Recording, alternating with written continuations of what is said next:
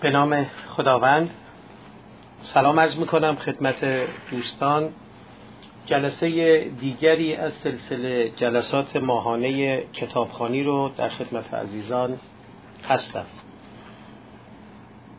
امروز چنان که از پیش اعلام شده و عزیزان مستحضرن قرار است درباره کتاب درمان شوپنهاور نوشته دکتر اروین یالوم با هم سخن بگوییم قبل از اینکه من عرایزم رو آغاز بکنم و مانند جلسات گذشته دیگر عزیزان و دوستان هم در باب مزامین و مطالب کتاب سخن بگویند حسن تصادفی که امروز یعنی به تاریخ شمسی سی و یکم مرداد ماه با اول شهریور که روز پزشک باشد رو به فال نیک می‌گیریم.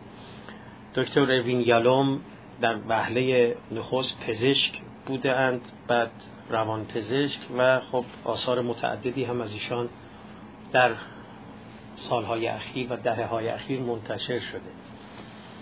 بدین معنا ما که در کار بحث و گفتگو در باب کتاب درمان شوپنهاور هستیم خوبه که یاد و نام ایشون و دیگر پزشکان رو گرامی بداریم.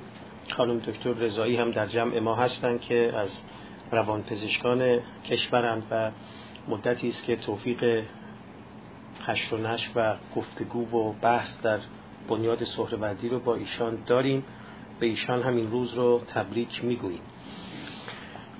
خب قرار نیست که راجع به داستان به تفصیل سخن بگوییم. من توفیق داشتم قبلا در جای پیشین بنیاد در سلسله workshop هایی که راجع به رواندرمانی existential داشتیم همونطور که یک نوبت به تفصیل راجع به رمان وقتی نیچه گریست صحبت کردم درباره درمان شوپنهاور هم به تفصیل سخن گفتم. کتاب بلندی است 530 صفحه است. در میان آثاری که من از اروین یالوم خواندم افزون بر وقتی نیچه گریست و درمان شوپنهاور اگر شما مسئله اسپینوزا و عرض می شود خیره به خورشید و یکی دو اثر دیگر رو هم اضافه کنید من این کار رو از بقیه بیشتر دوست دارم. دو بار به دقت کتاب رو خواندم و لذت بسیار بردم. از نکات قابل تعمل داستان یا رمان اگزیستنشیل فلسفی درمان شوپنهاور یکی مقوله خودشکوفایی در رمان که من ماگلم با چند تا نقل قول به اختصار بهش بپردازم و دیگری قصه مرگ. این رو به مسابقه فتح باب عرض می‌کنم تا دیگران هم ملاحظات خود رو بفرمایند.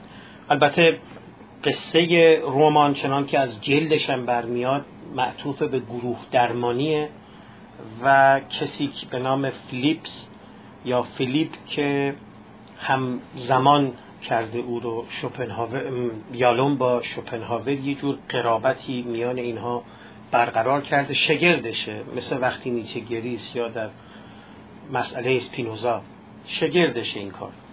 و توضیحات مبسوطی در باب زندگی شوپنهاور داده که انصافا خواندنیه. و بعد این فیلیپی که برخی obsession ها رو داره فی المثل اعتیادی به تنوع طلبی شدید جنسی داره و پاره گیر و گرفت های دیگری که در یه فرایند درازاهنگی فیلیپ درمان میشه. هرچند خود درمانگر از دنیا میره. به خاطر بیماری سرطانی که داره و در ابتدای رمان از آن به نظر از آن ذکری به میان میاد.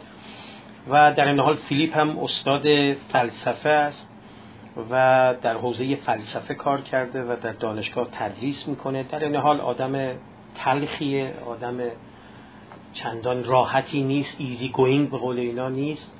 و در این فرایند درمانی که در group sessions شکل می گرفته که افراد همدیگر رو مورد خطاب قرار می‌دادند و با هم بحث می‌کردند خیلی شیرین اینا روایت شده در کتاب. اون وقت در انتهای مسیر شما می‌بینید که در واقع فلیپ درمان میشه. به همین خاطرم اسم کتاب درمان شوپنهاوره. حالا چرا شوپنهاور؟ برای اینکه فیلیپ به نوعی روایت قرن بیستمی شوپنهاور قرن نوزدهمیه. شوپنهاور در سال 1860 اگر اشتباه نکنم از دنیا رفت. فیلسوف آلمانی مهمی که مدتها قدرش ناشناخته بود. و آدم تلخکام و در حال عمیقی بود. به مزامین و مقولات مهمی می اندیشید آثار خوبی از او منتشر شده. کتابی که من همون رو خیلی دوست دارم و پس از خواندن درمان شوپنهاور به سراغش رفتم کتاب درباب حکمت زندگی شوپنهاور که انصافا خواندنیه. من حالا اکنون در کار شرح بست فلسفه دکارت هستیم در جلسات فلسفی شنبه ها. بنا دارم دوره فلسفه دکارت که تمام شد به شوپنهاور بپردازم. حقیقتش شوپنهاور رو من تا وقتی ایران بودم یا پیش از آن انگلستان درس میخواندم این چنین نمیشناختم. و یک جرقه ای که علاقه من رو به شوپنهاور بسی بیش از گذشته کرد خواندن همین اثر یالوم در دو سه سال اخیر بود. چون بخشایش هم کاملا داکیومنتده و بعد رفتم سراغ آثار دیگرش.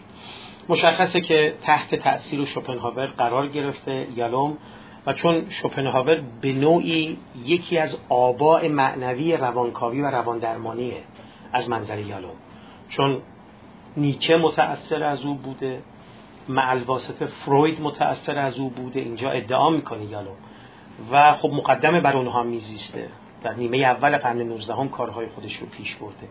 به همین خاطر گویی که یالوم دینی هم به شوپنهاور داشته و این رمان فلسفی اگزیستنسیل رو نوشته است فیلیپی خلق کرده که شوپنهاور قرن بیستمی است و این جلسات گروه درمانی که از زمیر و روان فرد و گیر و گرفتای آن سراغ می‌گیره. در این حال از نیچه از پاره از فیلسوفان یونان و مقولاتی از این دست هم استفاده می‌کنه یالوم برای اینکه سخنانش شیرینتر بشود.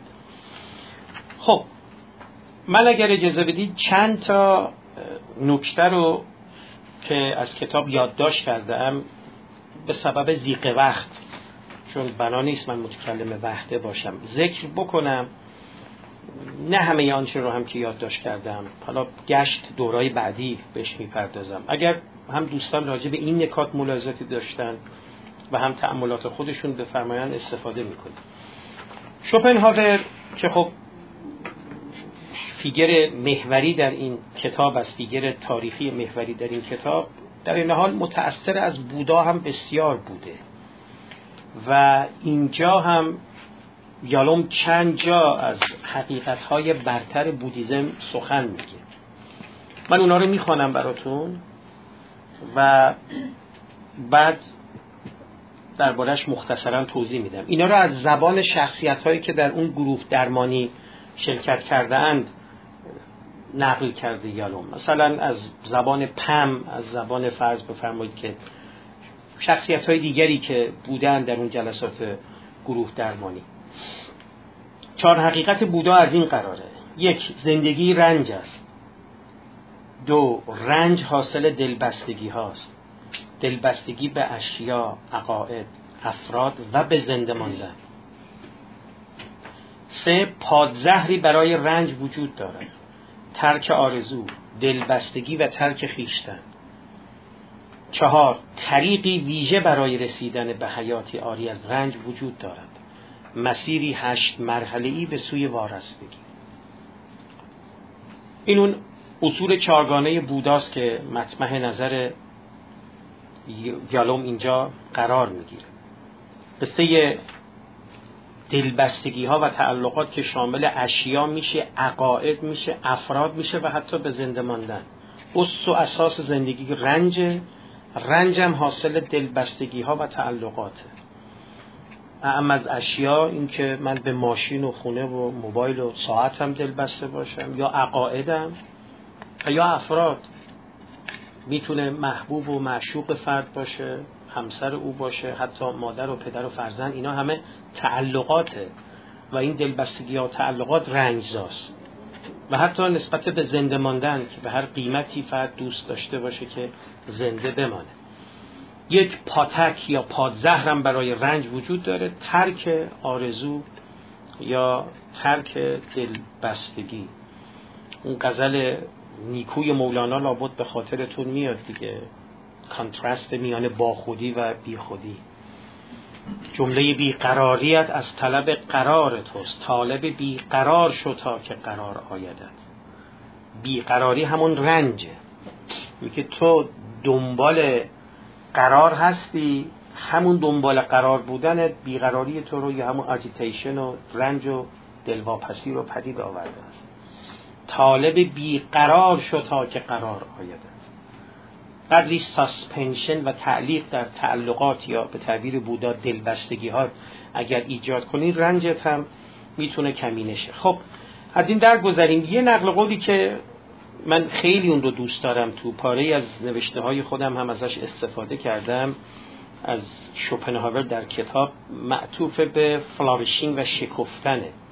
اون رو می‌خوانم و چند دقیقه هم راجع به مرگ از یکی از فصول انتهایی کتاب سخن میگم و بعد خانم دکتر مطالبی رو ذکر می‌کنم به این نقل قول توجه کنید می‌گوید که گل پاسخ داد ای ابله تصور کرده ای من میشکفم تا دیده شوم؟ من برای خودم میشکفم نه برای دیگران.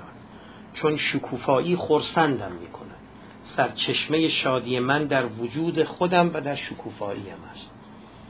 این نقل قول از شوپنهاوره که توضیح میده که گل نه برای دیده شدن که برای نفس شکفتن میشکفن حالا فلانی و بهمانی هم او رو دیدند که دیدند اما نه برای دیده شدن. از اونجا نمی آغازه بلکه به سان چشمه ای که از دل خاک و از بطن زمین می روید و سر برمی آورد فرد هم می تواند بشکفد. ای ابله تصور کرده ای من می شکفم تا دیده شوم. من برای خودم می شکفم نه برای دیگران. این هم یک نقل قول. مطلب آخری که انتخاب کرده ام در باب مرگ و تصویری که شوپنهاور از مرگ خود داشته است. می‌گوید که اولا یکی از تعابیری که شوپنهاور راجع به انسان به کار می‌بره تعبیر دوپاس موجود دوپا یا دوپایان که حالا یک اشارتی هم به چهار پایان داره. این از موجود دوپا خیلی استفاده می‌کنه. بذارید فقراتیش رو براتون بخوانم. یالوم میگه که آیا شوپنهاور آیا از مرگ خیش میترسید؟ در سالهای پایانی با آرامش زیادی از مرگ سخن می‌گفت. این آرامش را از کجا آورده بود؟ اگر ترس از مرگ همه جایی است اگر همه عمر مسهورمان می کند اگر مرگ چنان خوفانگیز است که این همه دین برای مهار آن پدید آمده پس شوپنهاور تنها و بیدین چگونه وحشت آن را در خود فرو نشانده است؟ شیوه او بر تحلیل منطقی سرچشمه های استراب مرگ ریشه دارد. آیا به این دلیل از مرگ می ترسیم که بیگانه و ناآشناست اگر چنین است او اصرار میورزد که ما در اشتباهیم.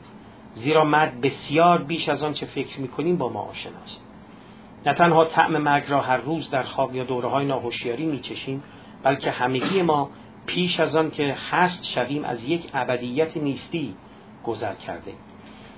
بعد میاد جلوتر و می‌گوید که مرگ را باید یک نعمت شمرد. رهایی از رنج بی امان هستی دو پایان. باید به جای ترس و واهمه در رویارویی با مرگ چنانچه مرسوم است همچون رویدادی لذت بخش شادی آور به آن خوش آمد گفت. این زندگی است که باید به دلیل برهم زدن نیستی سعادت آمیزمان ناسزا باران شود و در همین زمین ادعای بحثانگیزش را مطرح می کند این کوت از شوپنهاوره.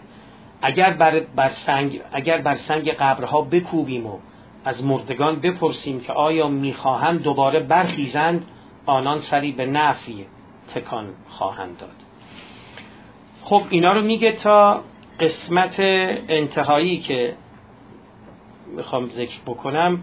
شوپنهاور شیوه دیگری هم برای در پستو نگه داشتن استراب مرگ داشت. بیشترین خودشکوفایی با کمترین استراب مرگ همراه است. بیشترین خودشکوفایی با کمترین استراب مرگ همراه است. اگر دیدگاهش بر پایه یگانگی جهان برای بعضی کمخون و کم نیروست در عوض شکی در نیرومندی این دفاع نهایی نیست.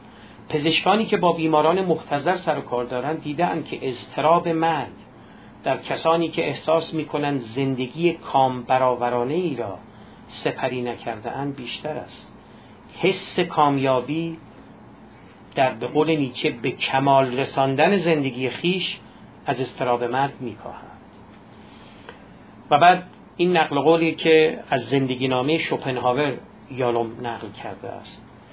می‌گوید که همواره آرزو کردم راحت بمیرم زیرا کسی که همه عمر تنها بوده برای پرداختن به این وظیفه فردی داور بهتری در مقایسه با دیگران است. به جای درگیر شدن در بلاحت ها و بازی ها که از ظرفیت های ترحمانگیز انسان های دوپا به شمار می آید باید زندگی را با هوشیاری و آگاهی سرخوشانه به پایان برم و به همان جایی باز کردم که از آن آغازیدم و مأموریتم را به اتمام رسانم. اکنون فرسوده در پایان راه ایستاده پیشانی وامانده ام تاج افتخار را به سختی تاب می آورد گرچه با شادمانی به آنچه کرده ام می نگرم همواره بی پروا در برابر سخنان دیگران. اینا بخش های انتهایی زندگی نامه شوپنهاور است که به قصه مردن و از میان رخت بر بستن خود اشاره می‌کنه. خب من این نکات رو بر سبیل مقدمه ذکر کردم. امیدوارم که گفتگوی خوبی رو در باب اهمیت این کتاب مزامینش و نکات روانکاوانه و اگزیستنشیل و مرگ اندیشانش امروز با یکدیگر مرور بکنیم. شما بفرمایید تا دیگر دوستان هم بحث رو ادامه بدن. ضمن سلام خدمت حضار محترم. من زیاد وقتتون رو نمی‌گیرم. یه خلاصه در مورد کتاب میگم و بعد از نظرات دوستان استفاده می‌کنیم. همونطور که در کتاب قبلی وقتی که نیچه گریست گفتیم یالوم درمانگریه که روان آموزش روان درمانی رو به صورت داستان بیان می‌کنه. و یه علتش هم خودش این میگه. میگه وقتی من برگشتم و آثار فیلسوفان اگزیستنسیال رو در قدیم خوندم مثل کامو. دیدم که کتاب های فلسفی اونها دیگه امروز زیاد خونده نمیشه. ولی داستان ها و نمایشنامه هایی که نوشتن هنوز مشتری داره و خونده میشه. پس تصمیم گرفتم که بیام و روش های درمانی خودم رو به صورت داستان بنویسم که از سال 1990 این کار کرده.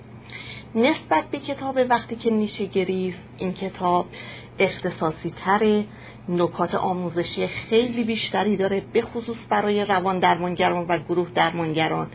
و یه سری نکات ظریفی داره که به درد اونایی می‌خوره که گروه درمانی انجام میدن. حالا یه خلاصه که بخوام درباره این کتاب بگیم اگر بخش های زمان حاله این کتاب رو حذف بکنیم یک کتاب کوچیکی از دل این کتاب بیرون میاد که زندگی فیلسوف آلمانی به نام شوپنهاوره که آقای دکترم راجبه صحبت کردن. اهداف این کتاب این کتاب چند تا هدف داره.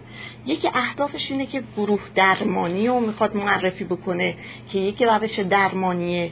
اینجا همونطور که آقای دکتر گفتن که دکتر جولیوس هستش که یک روان درمانگر خیلی توانا و موفق بوده که می‌فهمه ملانوم داره و در end stage زندگیشه. اول سرخورده میشه بعد تصمیم می‌گیره که کارای نیمه تمامی رو که داشته به پایان ببره. میره پرونده بیمارانش رو که نگاه می‌کنه یک آقایی به نام فیلیپ که سالها پیش به مدت سه سال منظم پیش ایشون اومده حدود یه 22 سال یه درمان رو قطع کرده و هیچ اطلاعی از ایشون نداره که باشون تماس می‌گیره و فیلیپ قبول می‌کنه که بیا تو گروه درمانی دکتر جولیوس به حساب شرکت بکنه. توی این گروه درمانی همینطور که ما روی جلد کتاب می‌بینیم که ده تا صندلی قرار داده شده. هشت نفر افرادی که میان یک نفر خود دکتره یک صندلی اضافه است. بعضیا میگن این صندلی و یالوم جای خالی شوپنهاور گذاشته. چون شوپنهاور باید الان می بود و درمان می‌شد. یه سری میگن که جای خالی خوانندگانی مثل ماست که داریم از کنار نگاه می‌کنیم به این گروه درمانی.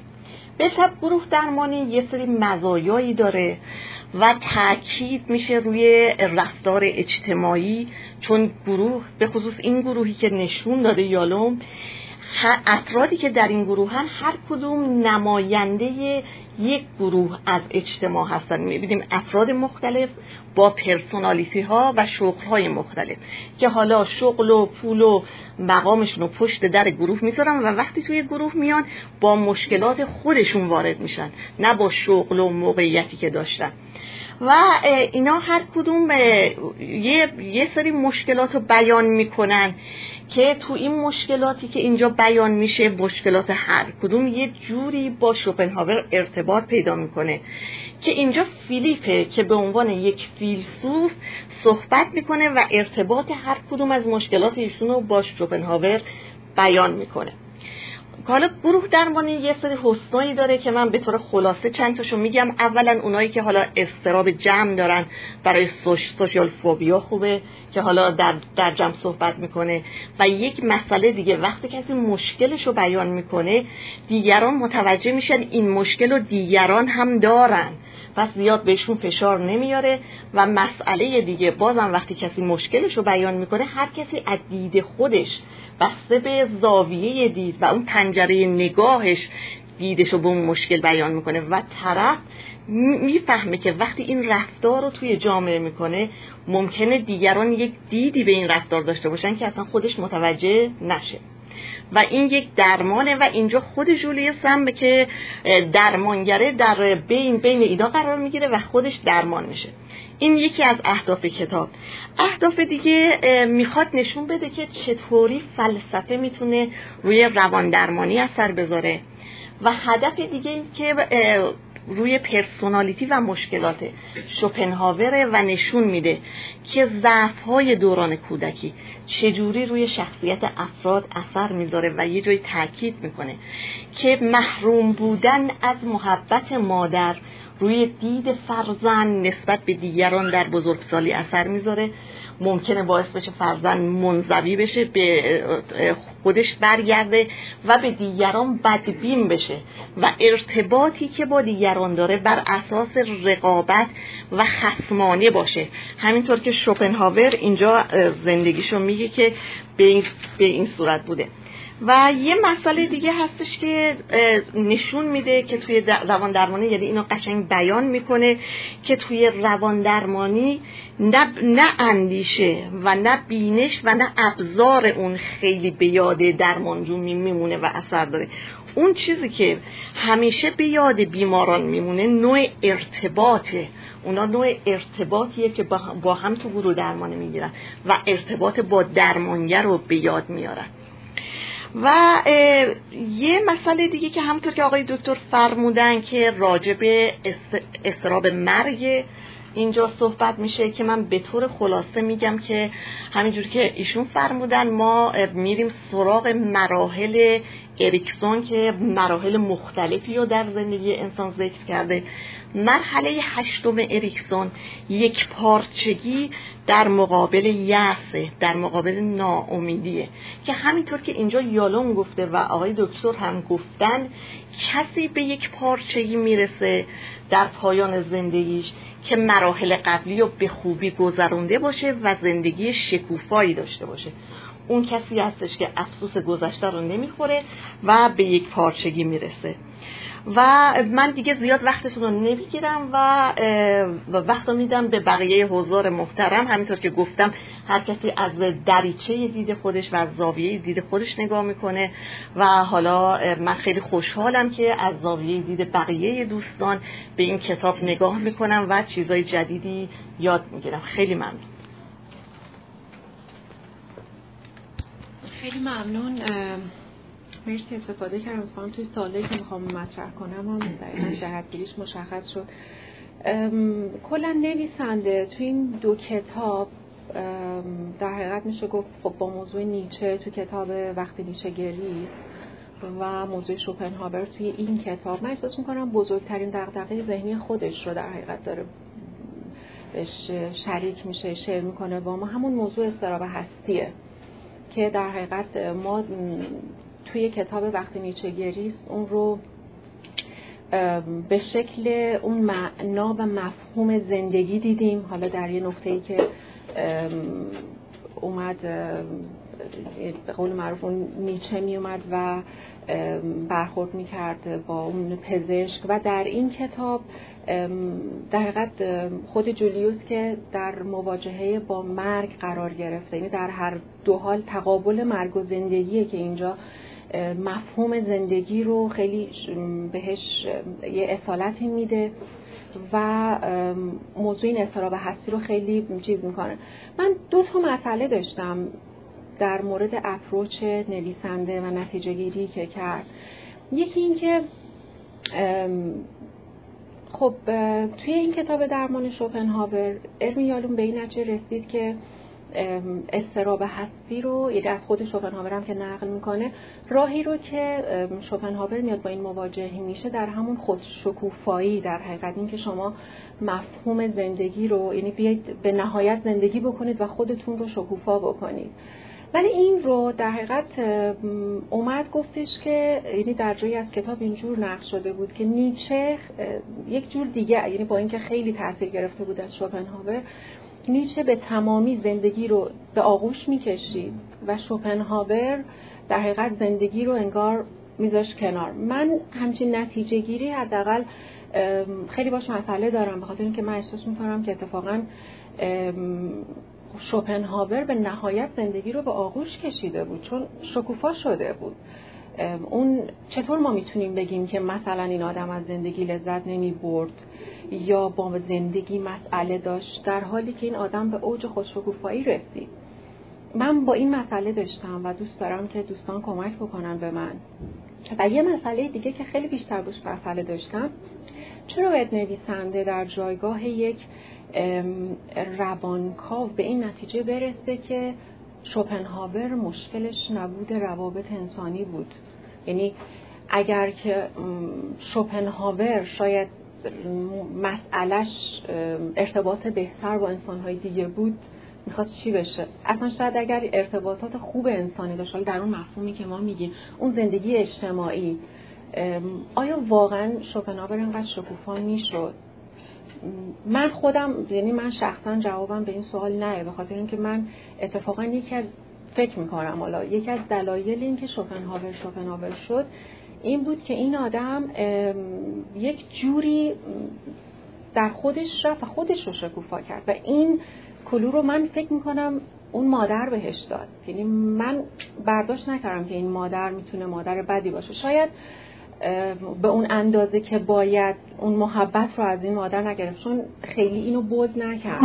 ولی از اون ور رسید کردم که شاید دلیل این که اصلا شوپنهاور انقدر رشد کرد به خاطر اینکه یک مادری داشت که بهش یاد داد که چطور زندگی بکنه.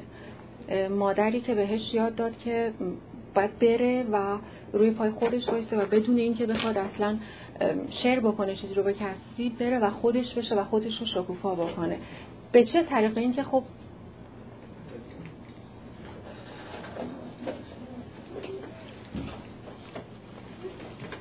دنبال زندگی خودش رفت.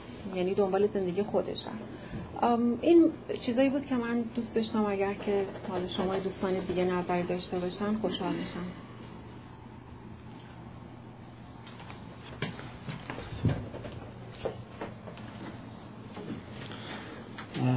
من در رابطه با همین موضوع به نظر من کتاب خیلی حق مطلب رو در مورد شوپنهاور رعایت نکرد.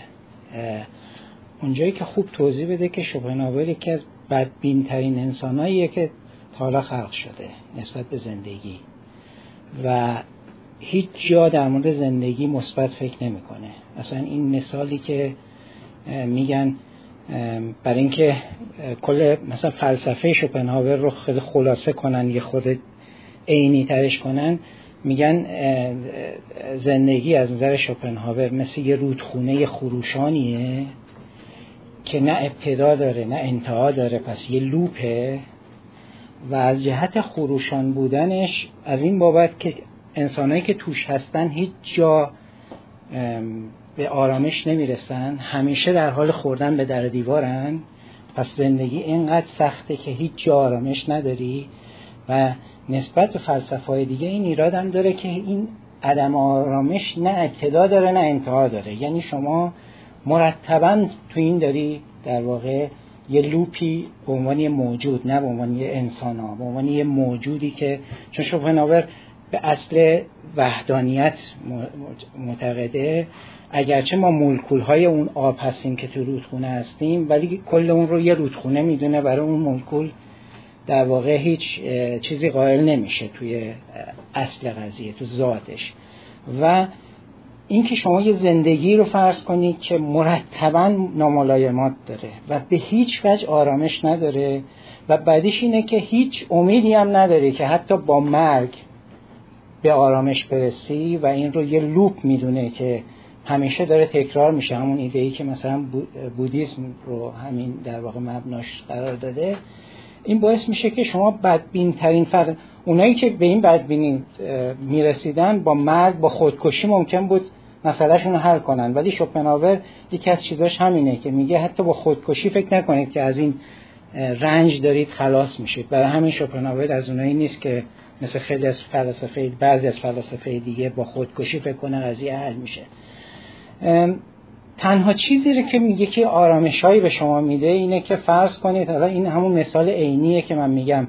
میگه فرض کنید تو این رودخونه یه شاخه هایی هست که شما می‌تونید دست بهش بندازید و برای یه مدت موقتی آرامش پیدا کنید و اون دست شاخه ها مثل هنره حالا هنر می‌تونه موسیقی باشه یا هر چیزی ولی این خیلی موقته چون این شاخه نمی‌تونن شما رو کام همیشه نگه دارن بالاخره آب شما رو می‌بره.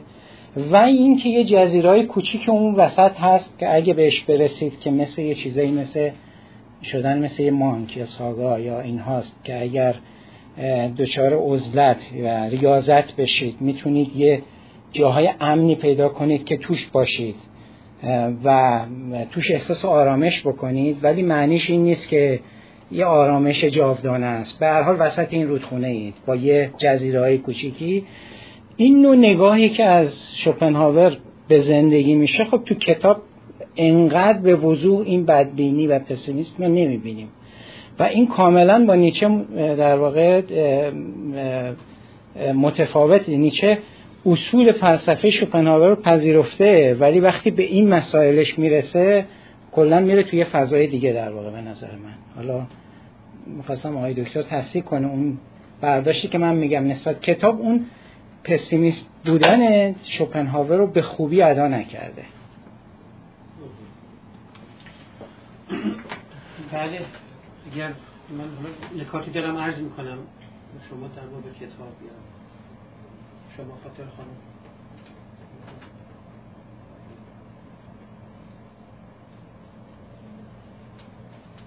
من یه نکته کشیدم در مورد عنوان کتاب عنوان فارسی با عنوان انگلیسی من یه خود مشکل داشتم ترجمهش شوپنهاور کیور به نظر من معنیش اینه که شوپنهاور یه نفر رو کیور می‌کنه. که میشه فیلیپ.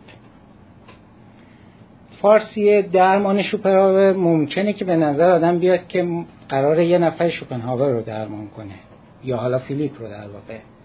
من برداشتم این بود که اینجا بیشتر می‌خواد بگه که فیلیپ از فلسفه شوپنهاور استفاده کرد تا درمان بشه.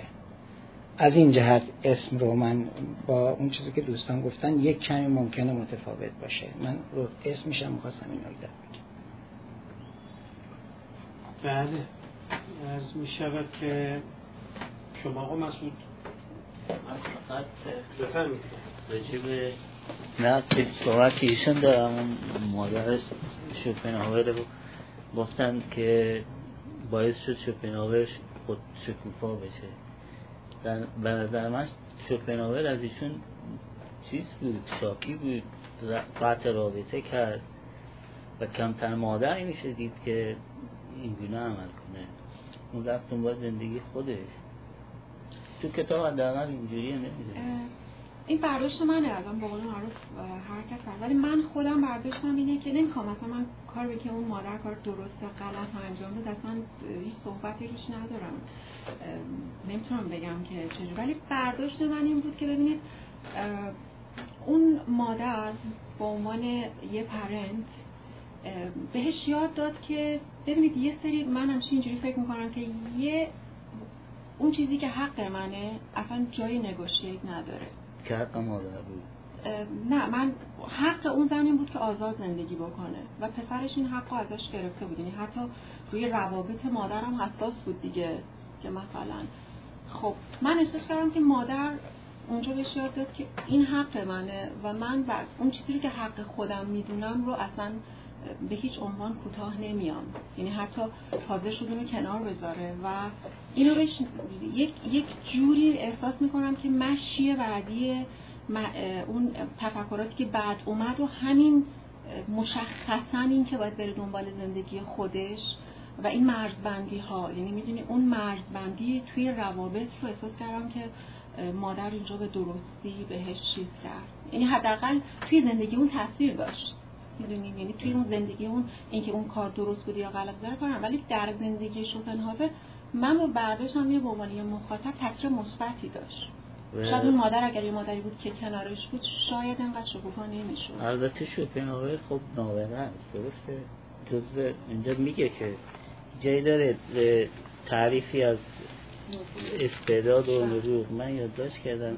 میگه اون هدفی رو که مثلا به قول معروف با استعداد اون کسیه که اون هدف از زاویه دیگه می‌بینه نام اون کسی که اون هدف یه هدف رو می‌زنه هدفی رو می‌زنه که دیگران نمی‌بینن.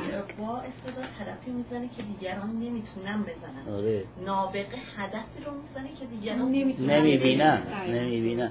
خب از این زاویه اگه به شوپنهاور نگاه کنی اون مادر تاثیر مثبت نداشته در نظر من. و خودکشی پدرم شما اشاره کردین که دوران کودکی شوپنهاور تاثیر من فکر می‌کنم خودکشی پدر و اون وابستگی که شوپنهاور و پدر داشت و مادر فاصله داشت بیشتر تاثیر داشت روی افکار شوپنهاور یا فیلیپو می‌سازه به نظر من. حالا من چند جا چیز یک جمله خیلی نامی داره که یادداشت کردم.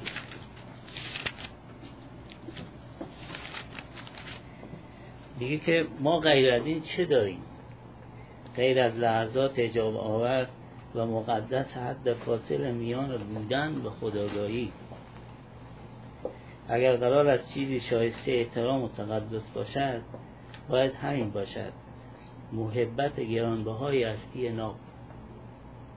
که این نقد یه مسئولت که میگه که شپنهاور فلسفهش همش به انسان مسترب می‌کنه درسته؟ شما در استراب نگه میداره. ذاتش استراب هست.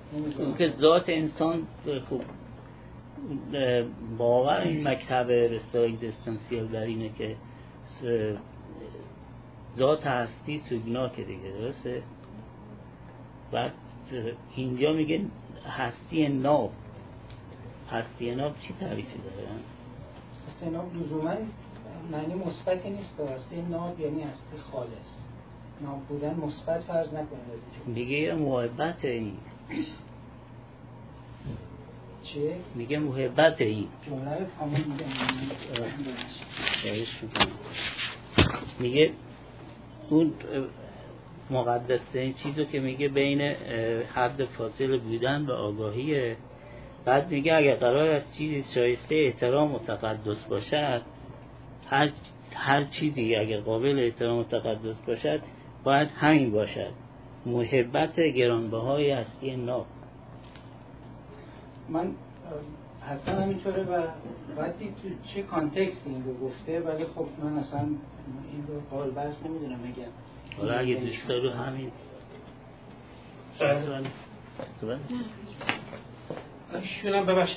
بعد عرض بله. فقط یه سواله اینجا چرا درمان شوپنهاور رو اینجا فقط به فیلیپ داره اختصاص میده؟ یعنی وقتی که این داستان رو می‌خونیم فیلیپی که تحت تاثیر شوپنهاوره و از یه طرف دیگه داره میگی که این اینو شکست جولیوس محسوب می‌کنه. آیا این استنتاج رو میشه کرد که این افکار شوپنهاور در درمان باعث شکست شده؟ یعنی فیلیپ در درمان خودش شکست خورده. و جای دیگه از کتاب می‌بینیم شوپنهاور رو در مقا... فلسفه شوپنهاور رو در مقایسه گذاشته در مقایسه با فلسفه نیچه. که میگه نیچه زندگی رو میگه که شما باید امبریس بکنین به زندگی ارزش قائل بشین. اون میگه نه باید زندگی رو ترک کرد. شوپنهاور. این فقط یه سواله. آیا ارتباطی وجود داره با شکست فیلیپ در درمانش و فلسفه شوپنهاور که اینقدر تحت تاثیرش هست؟ و در جاهای دیگه یه تناقض هم وجود داره. زمانی که خود نویسنده تشریح می‌کنه توضیح میده زندگی شخصی و اعتقادات شخصی شوپنهاور رو. مثلا این مشکل اساسی که من پیدا کردم مثلا اعتقادات شخصی خیلی رادیکالی داشته خیلی ضد زن بوده و حتی به پولیگامی اعتقاد داشته به چند زنی.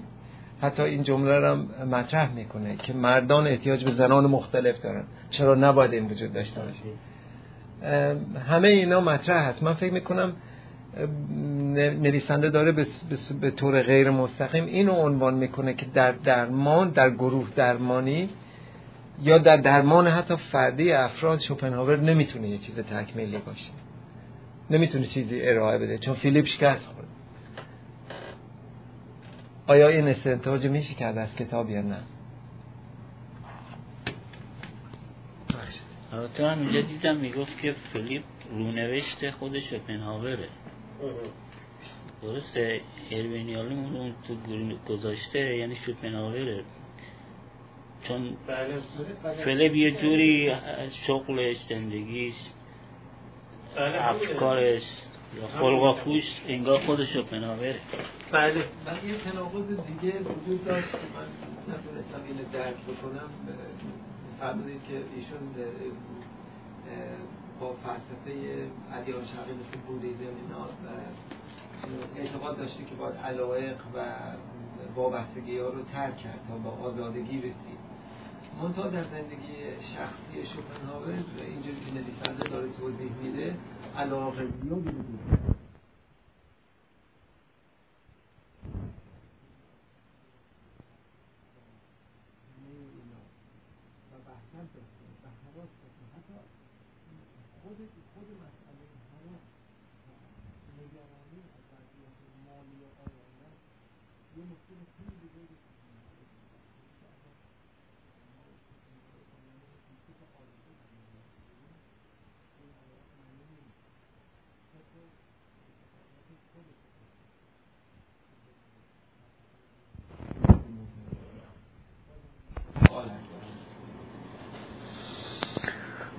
بله عرض می شود که حالا من به اختصار در باب پاری از نکاتی که دوستان گفتند و نکات تکمیلی که مد نظرم هست سخن میگم تا بقیه هم گفتگو رو ادامه بدن. ببینید راجع به رابطه میان فیلیپ و شوپنهاور که گفتید بله فیلیپ همون شوپنهاور همونطور که عرض کردم قرن بیستمی. اما من حقیقتش فکر نمی کنم فیلیپ در درمان شکست خورد. اینکه شما اشاره فرمودید نه جولیوس شکست خورد. خب. شکست خود به عنوان یک درمانگر ببینید. بزرگترین شکست خودش قلم داد آخه تا درسته اما بعد از اون تا نهایت رمان اون که بعد از مدتی فیلیپ برگشت به جولیوس درسته. اما وقتی ما تا انتهای رمان میریم خاطرتون هستی که وقتی که از دنیا میره جولیوس میگه اینجا آخرش که سه سال بعد که پم و فیلیپ و تونی بر سر همان میزی نشستن که از زمان مرگ جولیوس جلسات قهوه خوری هفتگیشان را بران برگزار می‌کردن. اینا بود خیلی ولی این آیا این درمان نهایی فیلیپ به خاطر پیش کشیدن فلسفه دیگه من جمله ارتباطش چیزی که پم اون آخر کار توضیح میده و, و درگیری های لفظی بینش فلسفه شوپنهاور و فلاسفه دیگه که پم ارائه میده نیست. این به خاطر اون نیست. حالا من کلیش رو عرض می‌کنم. یعنی ببینید اینکه گروپ درمانی بوده اینکه گروه درمانی بوده قطعا همطور که گفتم خواهم دکترم ده تا صندلی روی جلد کتابه. و من این گونه می‌فهمم که حالا اشاره به عنوان کتاب کردن اینکه درمان شوپنهاور یه ایهامی داره و اینکه بله من این گونه می‌فهمم که فلیپ و جولیوس هر دو در این جلسات گروه درمانی و تحت تاثیر فلسفه شوپنهاور و البته نشست و برخواست و گفتگوهای درازاهنگ با دیگر اعضای گروه درمانی درمان شدن. یعنی فیلیپ دیگه اون آدم قبلی نبود دیگه اون آبسشن و ایناشو از دست داده بود. نسبت به دخترهای جوان نسبت به جنس مخالف که خودش توی اون جلسات ذکر می‌کرد. یا دیگر مسائل گیر و گرفت داشت جولیوس هم از بین رفت نهایتا اما همطور که گفتن اون مسئله مواجهه با مرگش رو از طریق همین گروه درمانی که داشت یک رنگ رو و سمت و سوی دیگری بخشید. به همین خاطر من فکر می‌کنم که نهایتا در این process process و فرایند دراز آهنگ هر دوی اینها به نوعی درمان شدن. هرچند جولیوس از دنیا رفت اما این مسیر تا مرگ رو توانست به نحو دیگری طی بکنه. وقتی که فهمید دچار بیماری صعب علاجه و احتمالا به زودی از دنیا میره که نهایتا هم این از بین رفت. یعنی این گونه نبود که بخواد هپی اندینگ باشه و فرض بفرمود که سرطان او درمان بشه. نه از دنیا رفت. و خواست نشون میده که چگونه این از دنیا رفتن او از می شود که این فرایند تو از دنیا رفتن می‌تونه سامان پیدا کنه. من این گونه فهمیدم. درباره حالا شهید خانم هم نکاتی گفتند در باب رابطه مادر شوپنهاور با شوپنهاور یا اون تلخکامی که شما اشاره کردید و اینکه نیچه چه تأثیری از شوپنهاور گرفته و خود او چگونه بوده است و آیا کتاب حق او رو ادا کرده است یا نه. ببینید من فکر می‌کنم که دو تا شوپنهاور رو از هم باید تفکیک بکنیم و این البته اختصاصی به شوپنهاور نداره. نسبت به خیلی از فیگرهای بزرگ میشه این رو گفت. ببینید شما زندگی شخصی اونها رو یه وقت است که محل بحث قرار می‌دید و آنچه که فرد با اون دست و پنجه نرم می‌کنه در خلوت خود. و دیگری اون آثار و نتایجی که برش مترتب میشه یعنی محصولاتی که به دست میآید یا سخنی که با دیگران میگه. ببینید شوپنهاور من فکر می‌کنم که آدمی تلخکام بود به قایت بدبین بود به همین خاطر هم همسری اختیار نکرد فرزندی نداشت همطور که گفته شد با مادرش روابط پر از تنش و تلاطمی داشت. شغل دانشگاهی اختیار نکرد و خب یه ثروتی یا ارسیه ای از پدرش براش مونده بود اینو خورد خورد استفاده کرد تا از دنیا رفت. اینم البته از بخت و اقبالش بود می‌شد این ثروت رو هم نداشته باشه. وقت مجبور بود بره مثل اسپینوزا عدسی به تراشه تا اموراتش بگذره. نمی‌دانم برای شغل دانشگاهی هم اپلای کرده بود یا نه اما هرچه که بود نداشت شغل دانشگاهی. یا نمی‌خواست. دومی هم البته خیلی محتمله چون آدمی خلوت گزین و انزوا طلب بوده. اما یه نکته هست در اینجا. ببینید کتاب در باب حکمت زندگی که من در ابتدای عرایزم آوردم و انصافا خوبه که یک بار هم این کتاب رو اینجا بخونیم. در این سلسله جلسات ماهیانه فارسی خوبی هم داره. محمد مبشریون رو ترجمه کرده. این اتفاقا به قول خودش فلسفه سعادته یعنی اینکه راه و کار و راه و چاه زندگی کردن رو داره نشون میده به خلایق.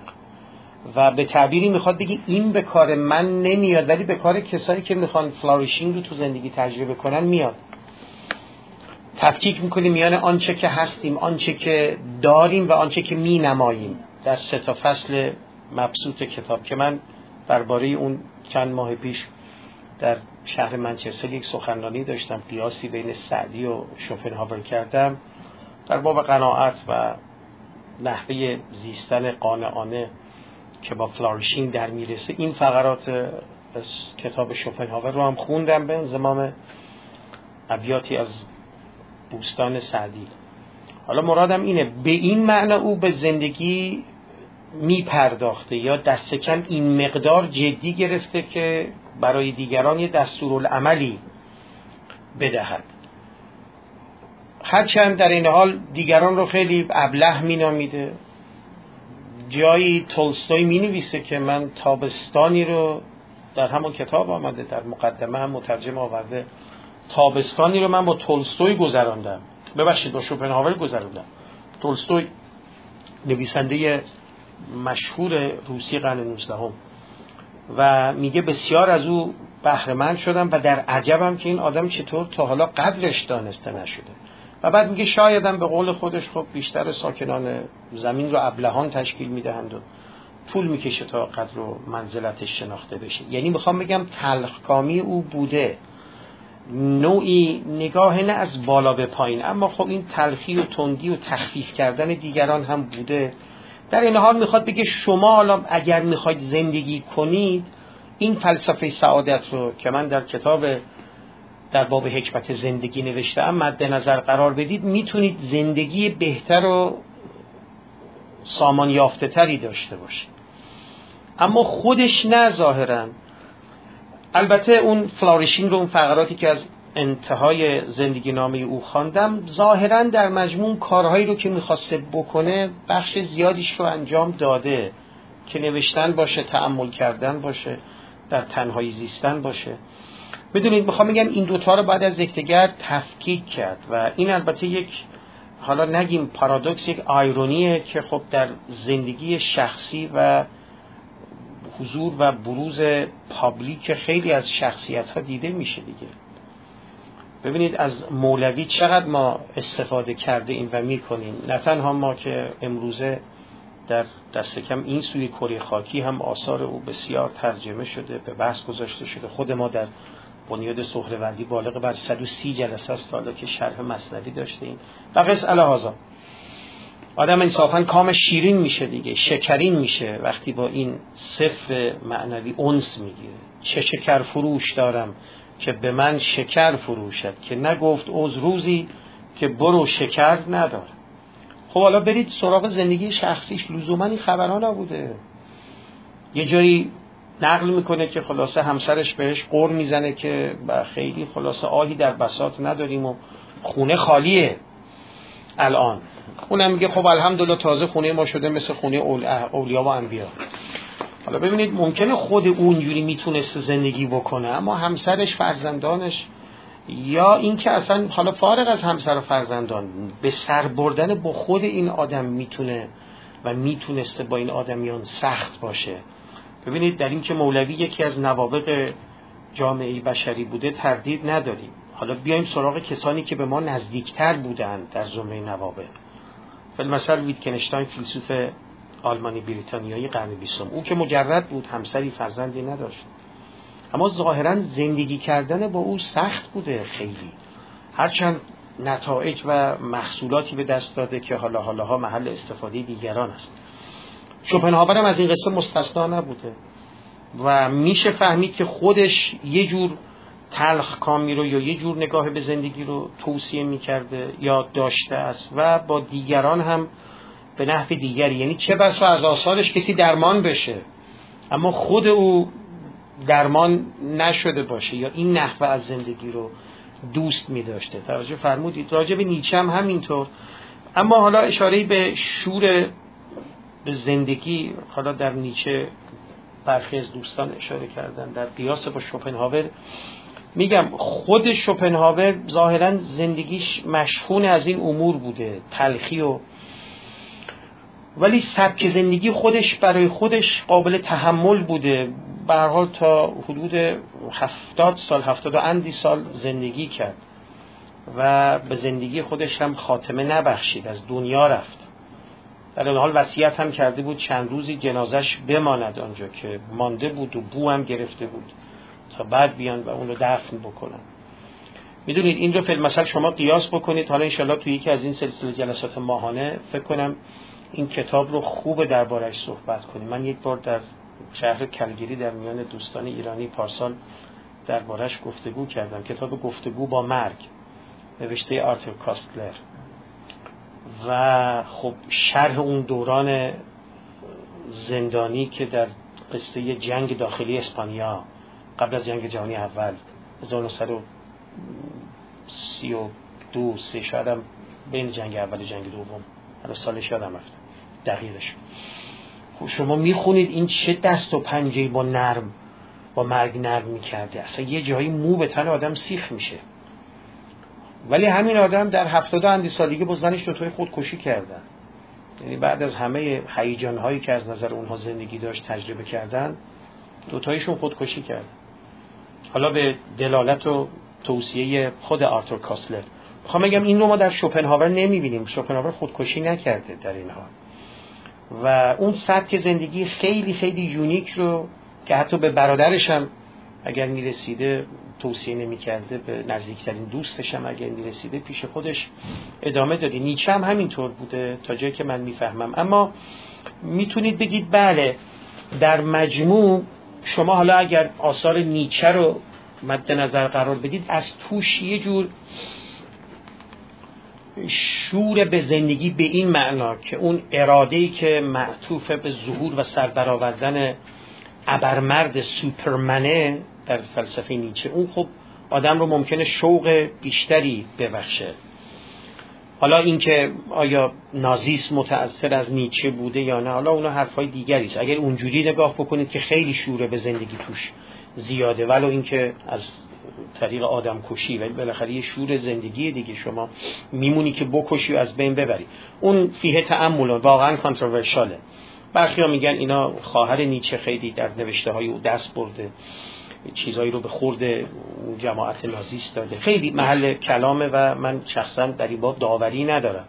خیلی کانتروورشاله نمی‌دانم اما اینکه به هر حال نیچه یه ایده هایی داشته که از توش یه موجود دیگری به قول خودش یه اخلاق دیگری یک ابرمرد دیگری سر بر می آورده و یه جور نگاه دیگری به زندگی نقد مدرنیته اینکه ابسردیتی و پوچی که یا نایلیزم نهیلیزم نیستنگاری که دامنگیر بشر غربی شده رو باید برش فائق اومد. اینا همه تو آثار نیچه هم و خب نیچه پس از شوپنهاور آمده بود. به این معنا می‌تونم بفهمم که شما شوق در زندگی رو از آثار نیچه بیشتر شاید بتوانید استخراج بکنید. در این حال او هم سرنوشتی داشت. حالا در کتاب وقتی نیچه گریست که او همینجور درمان شد حالا در واقعیت هم می‌خوام بگم که نهایتا خب رفت در یه حالت کمایی و یه گیر و گرفت دماغی یافت. او هم در زمره نوابق بود علا یه حاله حالا برگردم عرایزم رو جمع بکنم تا دیگر عزیزان هم ملاحظاتشون رو بفرماین یه نکته شیده خانم اشاره کردن. نمی‌دونم شاید این حالا مثالی می‌خوام بزنم تا به نوعی آنچه که شما گفتید از زاویه دیگری راجع به یکی دیگه از نوابق بشری. شما اشاره کردید که شاید این رفتار بد مادر و رابطه تیره و تلخی که میان این دو بوده سبب فلارشینگ شوپنهاور شده یا درش موثر افتاده. ممکنه حالا اینو از چه جهت میگم ممکنه؟ یعنی مجالی که پیدا بکنید ببینید یادمه در یکی از این سالهایی که کنفرانس سالانه ویتکنشتاین رفته بودم در اتریش یه مقاله کسی می‌خواند از نروژ آمده بود یا از فنلاند یه خانمی بود که اونم scholar فلسفه بود. و عنوانش بود gift of dyslexia dyslexia یه بیماریه که دو تا خصوصیت داره چنان که حالا ایشون هم در اون talk می‌گفت. یکی این که این افراد وقتی که دوچار دیسلکسیا هستن یه مقداری از بقیه بچه ها در مدرسه عقبترن. حرکاتشون کنتر انجام میشه. نه اینکه هوش بهرشون پایین تر باشه نه. خیلی از اوقات هوش بهرهای بالا هم منتج میشه به دیسلکسیا. اما کاراشون کنتر اگر به همه میگفتیشون که دو ساعت وقت میدن برای امتحان نوشتن به اونا سه ساعت وقت میدن. و یکی هم که اینا کامل نمی‌تونن یه چیزهایی رو بنویسن به صورت جمله تو بیاد تا. مثلا حالت افوریزم یا گزین نویسی در کارشون هست. یکی هم این که ظاهرا این افراد حالا جهت یابیشون اونقدر جهت یابی خوبی نیست. بعد ایشون اینو آمده بود روی ویتکنشتن اپلای کرده بود و برخی خیلی دیگه تحقیق کرده بود در خانواده اونها. و گفته بود که اینا این چیز دیسلکسیا رو داشتن و خود ویتکنشتاین هم داشته که گزین نویسی کاراش دیگه یعنی خیلی کم مقاله از ابتدا تا پایین داره. خیلی پاراگراف پاراگراف تا از این حس شبیه نیچه است. بعد نکته جالبترش این بود می‌گفت این حالت اینکه از قواعد نمی‌تونن مانند بقیه به سهولت تبعیت بکنن. شما سر چهارراه قرمز که میستید چهارراه راهنمای رانندگی traffic light که میستید خب وقتی که چراغ سبز میشه زرد میشه همه مشخصه که چی کار باید بکنن. این افراد یه مقدار با delay ی از قواعد تبعیت می‌کنن. بعد نوشته بود یعنی استدلال می‌کرد توضیح می‌گفت این نقص این deficiency بدل به یک gift ی شده بود برای ویتگنشتاین چرا که اومد یکی از مباحث مهم فلسفی خود رو که original original هم هست در تاریخ فلسفه که عبارت هست از نحوه تبعیت از قواعد. Rule following argument. در کتاب philosophical investigations طرح کرد. و اینکه اصلا ما چگونه از قواعد می‌فهمیم که به نحو درستی تبعیت کرده ایم. آمد و بحث کرد. مفصل. اینکه فی‌المثل مثال های ساده ای می‌زد از adding two اینکه شما وقتی به شما میگن قاعده به علاوه دو رو استفاده بکن اگه کسی تا هزار دو تا دو تا اضافه کنه بعد از هزار تا دو هزار چهار تا چهار تا اضافه کنه چه دلیلی دارید که این نحوه نادرستی از تبعیت کرده از قاعده؟ حالا جای بحثش نیست اینجا. خیلی مفصل به این پرداخته. یا اینکه حالا مثال سادهش رو بزنم که در این حال برای همه ما قابل تعمل باشه فرض کنید که من از شما الان آدرس می‌پرسم. میگم می‌خوام برم سمت استیل، یانگ و استیلز از اینجا. خب؟ بعد شما به من میگید که الان میری تا اونجا تا سر خیابون از اون میری پایین. خب؟ اینجوری میگید اینجوری اشاره خب وقت سوالی که ویتکنشتاین طرح می‌کرد در این سیاق اینه که چرا و کی گفته وقتی که من میگم اینجوری میری ما باید در راستای جهتی حرکت کنیم که مچ دست رو به انگشت سبابه وصل می‌کنه چرا در راستای جهتی که انگشت سبابه رو به مچ وصل می‌کنه نمیریم کی گفته که rule following یعنی following the rules باید در این راستا باشه. چرا در راستایی بدیل نمیشه اما شما حالا ممکنه به من بگید نه ببین خب روشنه برای چی؟ برای اینکه الان من با این دستم به شما دارم نشون میدم که ببین اگر قرار این باشه شما باید در راستای خطی که مچ دست رو به این وصل می‌کنه میرید اما قصه اینجاست که بازم شما دارید از یه دست دیگه با یه rule ی که مفروض گرفتید نحوه تبعیتش رو کار می‌کنه. در صورتی که میگه نه اینا اگر interpretation هایی داشته باشه کاملا متصوره که به نحو دیگری باشه کاری ندارن. خیلی بحث درازاهنگیه در literature فلسفی. حالا او می‌گفت که این gift of dyslexia بود. اگر ویتگنشتاین دچار این delay نبود در نحوه تبعیت از قواعد. اگه سر چهار راه آنطور که نوشتن گیج و ویج نمی‌شده. وقتی که چراغ سبز می‌شد یا قرمز می‌شد و این بدل به یه ابژه نمی‌شد براش که بهش فکر کنه خب این میزان از contribution هم نمی‌کرد. حالا می‌خوام بگم که شاید در زندگی شوپنهاور یا برخی دیگه از کسانی که هم نامبردار شدن هم مؤثر این نوع مسائل شخصی که خب البته نامتعارف هم بوده مؤثر واقع شده. در این حال اینا همه خب علمان های یعنی اینا رو شما بذارید شرایطی که فرد توش بزرگ شده به انزمام نبوغی که داشته. من می‌خواستم ببخشید عرایزم طولانی شد. راجع به اون قصه مرگ و اون فقراتی که من خواندم دوستان چیزی تقریبا نگفتن یا من در نیافتم. اگر اون رو هم حالا چه با استشهاد به آنچه که من از کتاب درمان شوپنهاور راجع به مرگ و رنج از مرگ و اینکه نهایتا توضیح میده که اضطراب مرگ چگونه است و نسبتی این داره مرگ با خودشکوفایی. ملاحظاتشون رو بگن استفاده می‌کنیم. در کتاب خیره به خورشید که از دیگر آثار یالومه اونجا خود یالوم بر قصه زمین سوخته برای مرگ گذاشتن تأکید کرده. و اینکه اینجا از زبان شوپنهاور میگه اما دقدقه و تعمل خودشه که آدم کارهای نکرده خلاصه چندان اگر نداشته باشه حالا این تعبیر خیلی متعارفشه. اگر فلاریشینگ رو در خودش محقق کرده باشه میگه استراب از مرگ دیگه در فرد کمه. و فکر می‌کنه خیلی از اون کارهایی که اگر می‌خواست انجام داده داوری و اینه دیگه. اونجا به سراحت میگه اینجا من طور که دیدیم میگه بیشترین خود شکوفایی با کمترین استراب مرگ همراه است. این نقل قولی که خواندم براتون. و اینکه پزشکانی که با بیماران محتضر سر و کار دارند دیده که استراب مرگ در کسانی که احساس می‌کنند زندگی کام برآورانه ای را سپری نکرده اند بیشتر است. این کامجویی و تنعم و احساس رضایت داشتن مقوله و اینکه حالا فکر می‌کنید با این فقراتی که خوندم حالا چه یالوم که اینجا از شوپنهاور استفاده کرده چه توضیحی در باب چگونگی فائق آمدن بر مقوله مرگ استراب از مرگ می‌تونه داشته باشه. ببینید یه خاطره یعنی نوشته که سالها پیش خواندم رو ذکر بکنم شاید در تناسب با این حرف یالوم روایت شوپنهاور و خود حرف یالوم باشه. آقای داریوش شایگان از روشنفکران و نویسندگان مشهور و برجسته معاصر که عمرشون بلند باشه الان هشتاد و سه سالشونه. یک من یه دوره در همین بنیاد سهروردی در شرح و بست آرایشون چند سال پیش برگزار کردم به تفصیل. انصافا آدم مهمیه در دوران معاصر. بعد یه گفتگویی داره با رامین جهانبگلون کتاب به فارسی هم ترجمه شده زیر آسمان های جهان. کتاب خوندنیه از زندگی خودش میگه از دوران نوجوانی.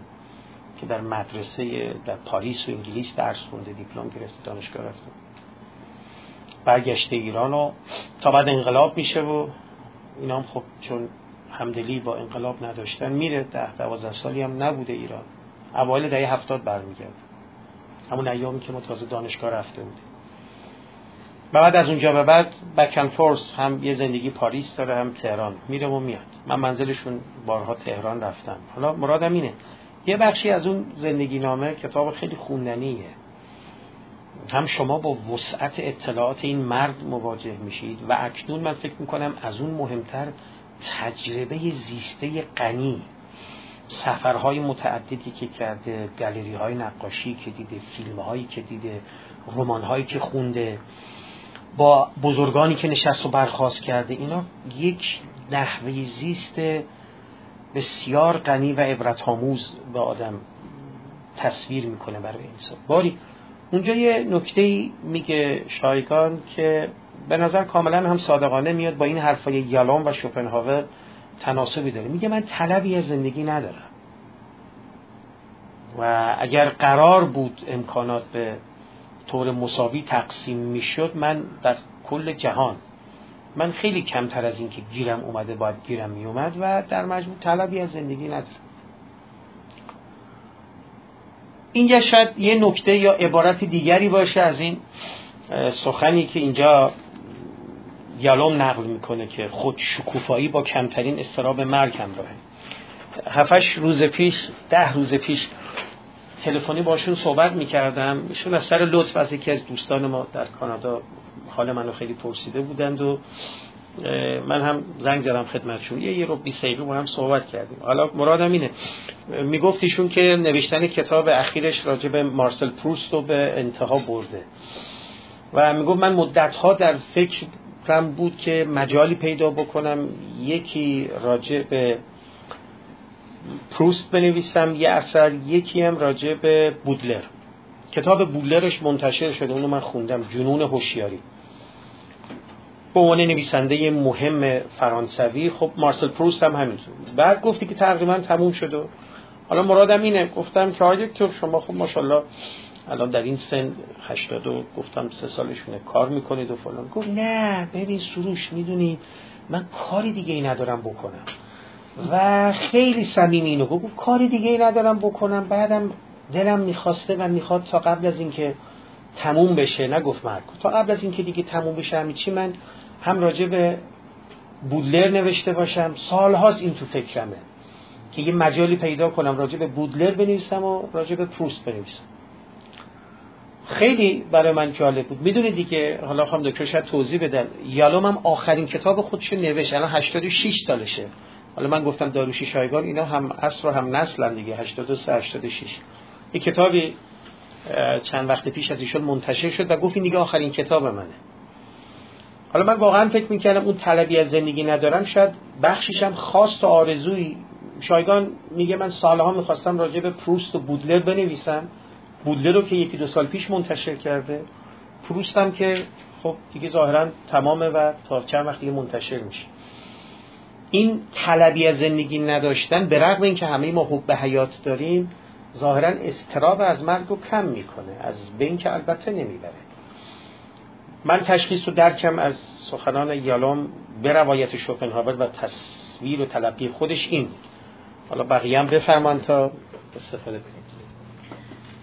من یه توضیحی بدم درباره ارتباط با مادر که شما فرمودید ببینید ما که زمان شوپنهاور نبودیم و ایشونو ندیدیم پس دقیق نمی‌تونیم قضاوت کنیم. ولی همین قضاوت حدسی که الان می‌خوام انجام بدیم اینه که طبق مراحل رشد فروید اون ارتباطی که پسر بچه با مادر می‌گیره و اون ارتباطی که دختر بچه با پدر می‌گیره زیربنای ارتباط اون در بزرگسالی با جنس مخالفه. ببینید اینجا ما ارزش گذاری نمی کنیم که حالا کی خوب بوده کی بد بوده. شوپنهاور نتونسته تو بچگی با مادرش ارتباط درست بگیره. حالا یعنی ارزش گذاری نمی کنیم حالا مادرش خوب یا بد. همین زیربنای این شده که وقتی بزرگ شده هم به دیگران اعتماد نداشته هم به خانوما دیده بدی داشته همونطور که فرمودن. و یه مسئله دیگه حالا اینم من هستی میگم بعضی از روان درمانگران میگن که فوت پدر زیر 13 سالگی بعضی هم میگن زیر 17 سالگی باعث میشه که البته خب این احتمال روی حد حد و احتمال نه 100 درصد مثلا 60 درصد 65 درصد پسر بچه افسرده بشه. که حالا این تمام یه سری کراکتریا و ریسپکتورا رو ایشون داشته یعنی اختلاف سن پدر و مادر خیلی زیاد بوده. حدود 20 سال بوده. از نظر موقعیت مالی و به حساب پدر مادر بینشون فاصله بوده. پدر از یه خانواده خیلی ثروتمند و از دید بالا نگاه می‌کرده. مادر یه سطح متوسط. از نظر personality پدر یک آدم واقع گرا و به حساب اهل کار و اینا و مادر یکم حالت histrionic و یه آدم تر بوده و اینا با هم اختلاف داشتن. در بچگی مرتب از این ور به اون ور مسافرت کردن و آخر سرم ایشون حالا به سبب اون temperament ی که داشته. چون personality به حساب از دو تا زیر گروه تشکیل میشه. یکی temperament یک character. اینا با هم میشن personality. temperament اونیه که من یا هر کسی باش به دنیا میاد. ارث می‌گیره. character اونه که بسته به temperament ش از محیط می‌گیره. و اینا با هم میشن شخصیت یا personality. حالا ایشون یه تمپرامنت هایی به صورت ارسی از پدر داشته و نتونسته با مادر ارتباط برقرار کنه و این مشکلات هم پیش اومده و به نظر من حالا غیر از مشکل شخصیتی حالا یه سری افسردگی و استرابم در شوپنهاور دیده می شده که خب بالاخره اونم دست خودش نبوده به خاطر مسئله پیش اومده و یه مسئله هم شما دقت کنید آیکیو بالای شوپنهاور نسبت به اون زمان بوده. یعنی ایشون با اون زمان مردم اون زمان وسط در درکشون همخونی نداشته. مثل نیچه که می‌گفته نیچه می‌گفته سال 2000 کتابای منو می‌خونن و می‌فهمن. من این کتابو دارم برای 100 سال دیگه می نویسم. شوپنهاور هم یه جایی به مادرش چون مادرش داستان می نوشته دیگه. میگه که کتاب بله کتابای شما رو مادرش بهش تنهی می‌زنه که کتابا زیاد مثلا خواننده نداره. میگه بله کتابا شما رو الانیا می‌خونن ولی در آینده هیچ کس نگاه نمی‌کنه. ولی کتاب من در آینده خیلی مشهور شه. یعنی از نظر آیکیو به اون زمان نمیخورده. و کسی که از نظر آیکیو به زمان یا محیطش نخوره معمولا دو حالت داره. اگه بخواد قاطی بشه با بقیه مردم مشکل درست میشه. خیلی مشکلاتی حالا ممکنه یه سری مشکلات قانونی و چیزای دیگه و برخورد و اینا. یه راه دیگه اینه که شاید اینم از آیکیوش بوده که خودش رو جدا از مردم بگیره. یعنی پس چند عامل که حالا اون تمپرامنت و شخصیتش یکی آیکیوش و یه سری اون افسردگی استرابش باعث شده که خودش رو جدا از بقیه نگه داره و اینجوری براش بهتر بوده و این زندگی راحت تر بوده برای خودش. یه مسئله دیگه هم که شما فرمودین راجع به مرگ و زندگی خب به شب افرادی که همینطور که فرمودین تمام کارهاشون رو توی دنیا کردن و استفاده کردن دیگه چیزی براشون باقی نمیمونه که به خاطرش افسوس بخورن. من یه مثال خیلی ساده می‌زنم. فرض کنیم اینجا یه نمایشگاه نقاشی یه نمایشگاه گالری گذاشتن. من و آقای دکتر رو یه نفر میاره می‌ذاره اینجا میگه دو ساعت وقت دارید اینا رو ببینید و برید آقای دکتر این دو ساعت کامل نگاه می‌کنه؟ من مثلا بازگوشی می‌کنم یه کارهای دیگه می‌کنم و درست نگاه نمی‌کنم. بعد دو ساعت که طرف میاد دنبالمون آقای دکتر میگه من دیگه چیزی ندارم ببینم. من تابلوها رو کامل دیدم. پس با خوشنودی و خوشحالی میاد یعنی میپذیرن که بیام بیرون. ولی من میگم وای من هم ندیدم. من مثلا 50 درصدشو ندیدم. با ناراحتی و می‌خوام نرم.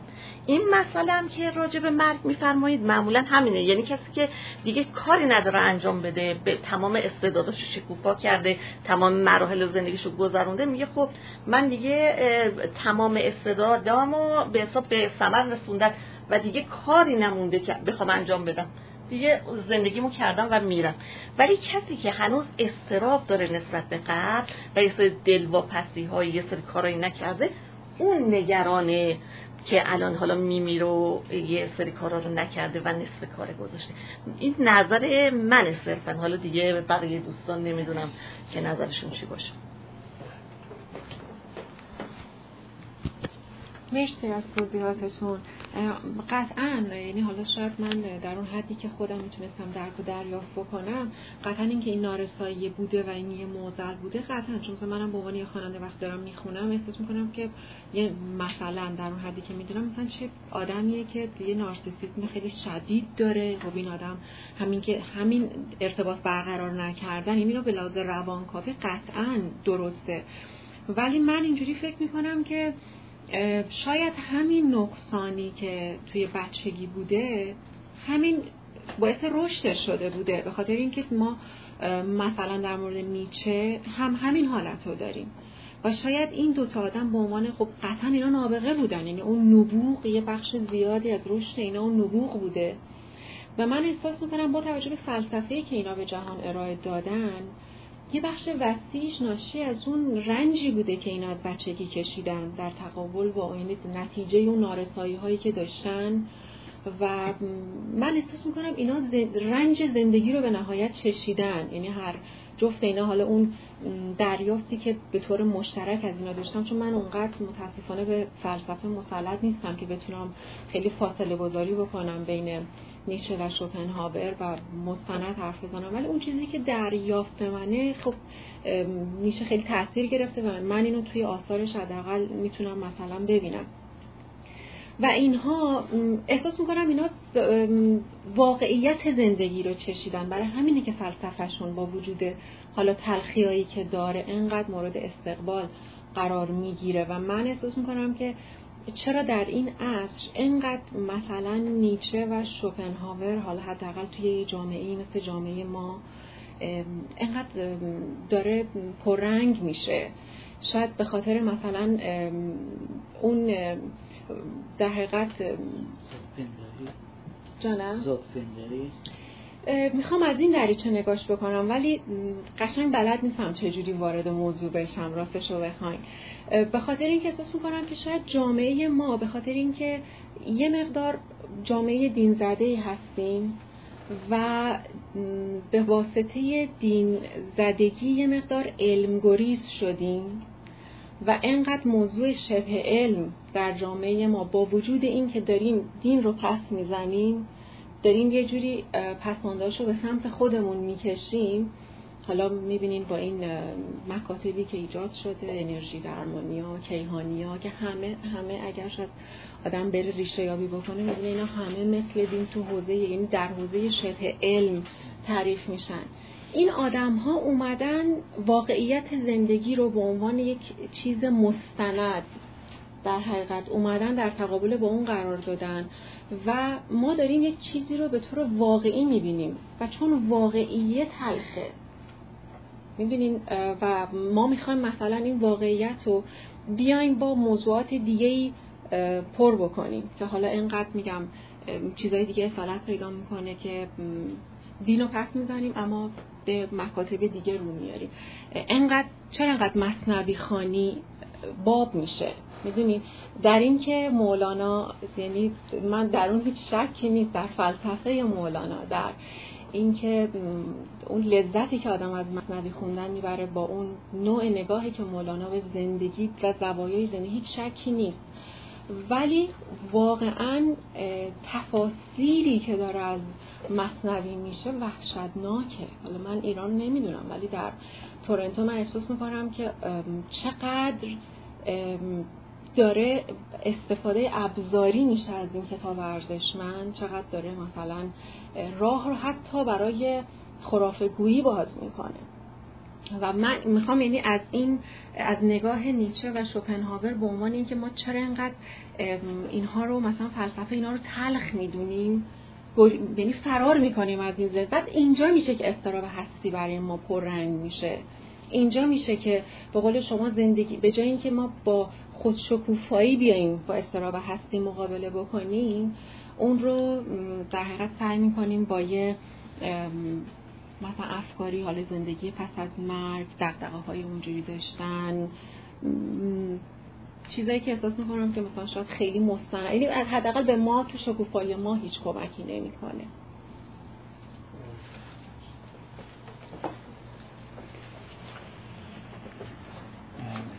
من چند تا مطلب یادداشت کردم. فقط اگر طولانی شدن در زمان شما تذکر فرمید که من قطع کنم. در مورد این بحث مرگ و کامیابی و خود شکوفایی که می‌تونه مرگ رو آسان بکنه این کامیابی و خودشکوفایی می‌تونه معانی مختلف داشته باشه با قراردادهایی که ما برای خودمون می‌ذاریم. همونجور که شما فهمیدید. من فکر می‌کنم در مورد شوپنهاور اون تیپ کامیابی که به طور معمول به ذهن میاد یا خودشکوفایی که به طور معمول به ذهن میاد از نظر شوپنهاور مطرح نیست. شوپنهاور کلا زندگی رو یه رنج collective می‌دونه. البته میگم این برداشت منه. امیدوارم که اصلاح کنم دوستان اگر اشتباهه. یه رنج collective می‌دونه که هر عاملی که باعث بشه که یه مقداری از این کم بشه این مثبته. یعنی کاملا نیمه خالی لیوان رو نگاه می‌کنه. یعنی اون چیزایی که مثلا هنر رو نه برای اینکه هنر زیباست برای اینکه آدم رو متعالی می‌کنه خوب می‌بینه. دقیقا میگه هنر از این بابت خوبه که شما رو برای مدت کوتاهی از اون رنج خلاص می‌کنه. و عزلت اینکه توی عزلتی شما از چیزای غریزیتون غریزی از اون معنای ویلی که اونجا میگه ویل خود جهان هستی شما رو کنار بکشه این عزلت رو مثبت می‌دونه برای اینکه شما رو از اون رنج کنار کشیده. و اینکه تو این عزلت چی کار می‌کنید؟ خود فلسفهش اصلش. اینکه حالا خودش چی کار کرد یا دیگران چی میگن و من کار ندارم. خود فلسفهش تو اینکه شما تو اون عزلت چی کار می‌کنید؟ فقط میرید در واقع وقتتون رو تلف می‌کنید یا یک کار اساسی می‌کنید خیلی با بیس فلسفهش خیلی فرق نمی‌کنه. اگر بتونید خودتون رو از اون جریان ویل یعنی خواست دنیا خارج کنید.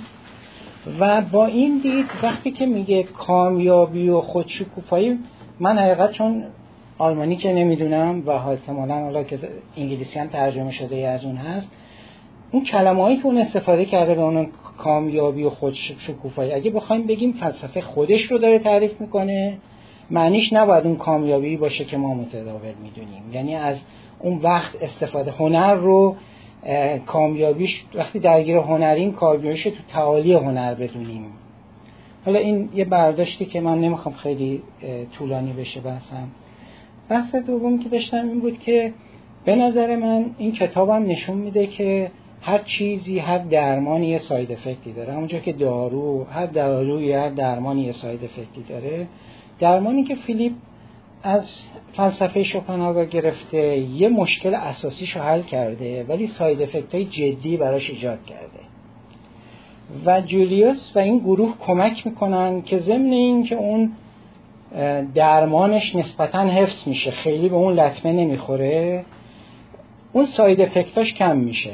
یعنی یواش یواش اون چیزایی رو که اون درمانه باعث شده بود که فیلیپ یه نفری بشه که خیلی شبیه شپنهاور کاملا با زندگی بدبینانه برخورد کنه. البته یک شپنهاور کامل نه با فلسفه شپنهاور که یه چیز حالا معمولی طبیعی. این درمان این جلسات باعث شد که یه بخشی از اون مسائل رو حل بکنن. اینو بیارن یه خورده وارد آدما بکنن یه خورده وارد این بکنن که اینم مهمه اینم مهمه یا بحثی از این دست. بنابراین من فکر می‌کنم که این کتاب از این بابت هم نسبتا خوب جلو رفت برای اینکه اینو نشون بده که یه درمان به خصوص حالا با اون دید می‌تونه ساید افکت داشته باشه و اینا می‌تونه جبرانش بکنه بهترش بکنه. یه بحث دیگه دارم حالا اینا یه مقداری بیشتر مثبت بود نسبت به کتاب. من دو تا نقد دارم به این کتاب. یکی با دید تکنیکال داستان نویسانه است یکی هم با محتواست خب کار ارزشمندیه. یه کار فلسفی درمانی رو تو قالب داستان آوردن کار راحتی قاعدتا نیست. اگر بود خیلی این کارو می‌کردن که تعدادشون کمه. ولی این کار سنگین رو به خوبی انجام داده که آدم رو جذب بکنه که این کتاب رو تا آخر بخونه با اشتیاق بخونه. ولی خب از نظر رمان نویسی خیلی ضعیفه. یعنی شما رمان نویس های مطرح من یه مثال ساده بزنم. شما وارد یه صحنه میشین یه اتاقی که ده تا صندلیه و این از اون صحنه های زودگذر هم نیست تا آخر داستان قراره باشه. رمان نویس های مطرح خیلی خوب سعی می‌کنن این رو صحنه پردازی کنن. یعنی خیلی حتی شما اگر خوب این کارن مثلا برای یه صحنه ای که قرار تا آخر کار ادامه پیدا بکنه باید حتی این که این صندلی بیزی چیده شدن یا دایره چیده شدن یا مربع چیده شدن شما درک کنی. حتی روان نویس های مطرح خود شما رو به عنوان ناظر یه جایی تو این صحنه قرار میدن و سعی می‌کنن به کمک بعضی چیزا جهت شما رو نشون بدن. حتی مثلا میگن آفتاب از این ور بود سایش رسیده بود به اونجا. یعنی شما تو این اتاق می‌دونی الان اون گوشه اتاقی. و کاملا میری تو اتاق. و کاملا این جدا از این که داری یه کتاب می‌خونی یه چیز شف... کتبی شفاهی رو داری دنبال می‌کنی یه چیز بسری اتفاق میفته و این ماندگار میشه. این تو خب تو خیلی از کتاب رمان ها خب همه شاهد بودیم. من یه چیزی که خیلی تو ذهنم مونده مثلا اون صحنه پردازی های کتاب مثلا دوما نه توی قرش طوفانه. یعنی اگه آدم این کار رو بکنه این ماندگار میشه تو ذهن. من تو کتاب قبلی هم که در مورد نیچه گریست همین مشکل رو داشتم ولی خب حالا دیگه فرصت نشد صحبت کنم. اونم همینجور توی اتاقی که نیچه توش هست تا آخر کتاب میریم.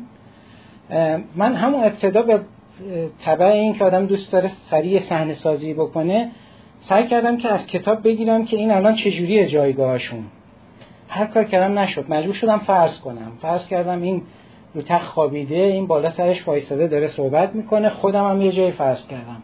بعد یه خوری میری جلو یه دفعه یه اتفاقی میفته میگه فلانی از صندلیش بلند شد. اه من فکر می‌کردم این خوابیده حالا این اصلا کلا میریزه چیز شما اصلا میگه. در مورد اینجا هم چون آدم نمیره توی چیز این ضعف رو داره که به نظر من حالا یه مثالش بود ولی خب چند تا مثال دیگه هم میشه گفت که نمی‌خوام خیلی وقت دوستان رو بگیرم. از نظر محتوایی خب یالوم خیلی فرصت داشت که خیلی چیزای دیگه در واقع شوپنهاور رو واضحتر عمیقتر مطرح بکنه. خیلی سطحی شد. یعنی اینکه یه چیزایی ازش مطرح شد تو صحبت ها اومد ولی خیلی سطحی موندش. وقتی که گفت پم رفت هند و وقتی که اونجا گفت تو قطار رسیدن اونجا که پیاده بشن برن اونجا من خیلی یه دفعه خوشحال شدم که پم قراره که با اون فضایی که تو هند اتفاق میفته بخشی از اون فلسفه شوپنهاور که به بودیزم و هندویسم خیلی نزدیکه رو لاقل خود عمیق‌تر بگه. که این فرصت از دست داد خیلی چیز سطحی. البته نمیگم ایراد داره می‌خواسته این رو بگه نویسنده ولی فرصت خوبی رو از دست داد برای اینکه یک کمی عمیق‌تر این بحث رو مطرح بکنه. یا حالا جاهای دیگه حالا ببخشید من خیلی وقت رو نگیرم. یه بحث دیگه هم که مطرح شد این بحث نابغه بودن شوپنهاوره شوپنهاور ظاهرا واقعا نابغه بوده. یعنی حالا نابغه که ما خیلی آدم رو نابغه فرض می‌کنیم و این نابغه بودن رو توی آثار میشه دید دیگه. توی اینکه به چیا اثر می‌کنه. جدا از اینکه خیلی از داستان نویسا موسیقیدان ها شوپنهاور رو چیز می‌کنن ازش الهام می‌گیرن. فلاسفه خیلی هاشون ازش الهام می‌گیرن. من این رو می‌خوام بگم که شاید کمتر مطرح بشه. دانشمندان تجربی خیلی از شوپنهاور الهام گرفتن. یعنی ما الان جدا از فیزیک کلاسیک که خب نیوتون مطرح کرد خیلی از وقایع اتفاقاتی که دو دنیا میفته رو تونست توضیح بده. ولی وقتی رسیدن به یه جایی دن بعضی اتفاقاتی که تو کهکشان ها و حتی روی زمین میفته رو اون فیزیک نمی‌تونه توضیح بده. بعد یه دفعه انشتن اومد این اون چیزایی که بیشتر تو کهکشان ها اتفاق میفته رو با نسبیت توضیح داد. بعد با یه فاصله شرودینگر اومد با کوانتوم فیزیک اون چیزایی که توی این جهان اتفاق میفته و فیزیک کلاسیک نمیشه. توضیح داد رو اومد توضیح داد. هر دو اینها جالبه که به شدت فن شوپنهاور هستن و به شدت ازش الهام گرفتن حتی تو ایدهاشون و مثلا من این اینو مثال بزنم برای اینکه کوانتوم فیزیک وقتی خود شورندیگه توی جلسه پرسش پاسخ ازش می‌پرسن که تو همه این چیزهای تجربی رو می‌بری تو عالم ریاضیات و به عنوان کوانتوم فیزیک مطرح می‌کنی ولی اونجایی که می‌رسی میگی که دو تا دو تا ذره و ضد ذره وقتی از هم فاصله می‌گیرن. دیگه تو عالم مکان و زمان یکی نیستن دو تا هستن. پس این رفتارا رو نشون میدن شروع می‌کنی معادله رو بنویسی ولی یه جا میگی این دوتا در حالی که از هم جدان ولی یه جوری به هم وصلن. یه جوری به هم وصلن و من نمی‌تونم توضیح بدم. اینو تو در واقع تئوریش میگه. نمی‌تونم توضیح بدم. اینا یه جوری با هم ارتباط دارن. بعد تو اون پاسخ میگن که تو این همه تاکید می‌کنی که این چیز تجربی رو بیایی به ریاضیات فرموله بکنی و یه چیز تئوری جدید میدی ولی یه جایی یه دفعه ولش می‌کنی. میگه اینو برید از شوپنهاور بپرسید. چون من این از شوپنهاور یاد گرفتم. می‌خوام بگم که این فرد اینقدر فرد نابغه شوپنهاور که صد سال بعد وقتی که صد و چند پنجاه سال بعد وقتی که صد و سال بعد وقتی که یه نفر میاد یه تئوری تجربی بر اساس اون چیزا میده هنوز یه جای لنگرش اینه. یعنی اگه اون ازش بگیری یه دفعه میلنگه و باید دنبال یه جای دیگه باشه. ببخشید خیلی وقت دوستان گرفت فکر کنم ساعت بعد 50 60 سال باشه شرودینگر نه بعد از بعد از انشتین 1950 بعدشه؟ نه آره دیگه مثلا 1900 همین حوالی 45 بعدشه. چون در مورد رمان صحبت کردن موضوع مورد علاقه خودم هم هست و من هم می‌خواستم به عنوان حالا آخرین نکته اعلام بکنم. چون جلسه پیش من همین عدم پرداخت شخصیت درست نویسنده رو با موضوع سالومه عنوان کردم. دم بحث اصلا یه جایی رفت که نه من هدفم بود نه علاقم بود. موضوع کشید به همین همه نیزه موزن و اصلا دسته که من دقیقا اون چیز رو توی این کتابم دیدم که خب نویسنده متاسفانه اون با همه اشرافی که قطعا به فلسفه و حالا علم روان پزشکی و روان درمان اینجور چیزا داره. توی سیستم داستانی و رمان خب نسبتا اگه بخوایم حالا در مقایسه بکنیم با رمان‌های خوب اصلا قابل مقایسه نیست. یعنی شاید خیلی اصلا ارزش ادبی نداشته باشه. البته من یکم موضع گرفتم وقتی کتابو میخوندم ولی بعد که توضیحات خود چیزو خوندم که اصلا این کتاب این اپروچش این بوده که یه کتاب روان درمانی بوده توجیه شدم احساس کردم که خب نویسنده هم با یک نگاه متوازانه مش مشخص کرده. ولی دقیقا خب شخصیت پردازی ها مسئله داره. داستان در حقیقت میشه گفت خیلی قضاوت های نویسنده خیلی مشهوده. یعنی در مورد همه چی نویسنده قضاوت داره در مورد نتیجه گیریات و خب هدفش هم این هست چون کتاب در حقیقت به یه عنوانی طرح شده. ولی خب ما همچین چیزی رو مثلا توی رمانای بزرگ نمی‌بینیم. مثلا توی رمانای بزرگ حالا من وقتی کتاب تموم شد کتاب آنا کارنینا یادم اومد که مثلا در کتاب آنا کارنینا تولستوی هم موزگیری داره. یعنی بالاخره هر نویسنده نسبت شخصیت های داستانش کاملا موزگیری داره خوب داره بد داره. و حتی تولستوی هم مثلا با اون اتفاقی که برای آنا میفته در پایان داستان حالا اگه دوستان خونده بشن در آنا رو به خاطر اون عشق افلاتونیش مجازات می‌کنه با اون موضوع. ولی انقدر خوب پردازش میشه و انقدر زبردستانه در حقیقت داستان نوشته شده و به همه زوایای داستانی پرداخته شده شما این سرنوشت رو در حقیقت اجتناب ناپذیر می‌دونید ولی من تو این کتاب واقعا یه جای داستان واقعا برد شدم با اینکه واقعا کتاب کتاب بسیار پرباری بود. احساس کردم که من باید از اول بر خودم اینو مشخص می‌کردم که من نباید نگاه خیلی رمان به این در حقیقت داستان داشته باشم و حیف هم هست به نظر من برای همچین کتابی که انقدر پرباره انقدر چیزای داستانی ضعیف باشه شخصیت پردازی ضعیف باشن بسیار شتاب زده وارد موضوعات میشه نویسنده.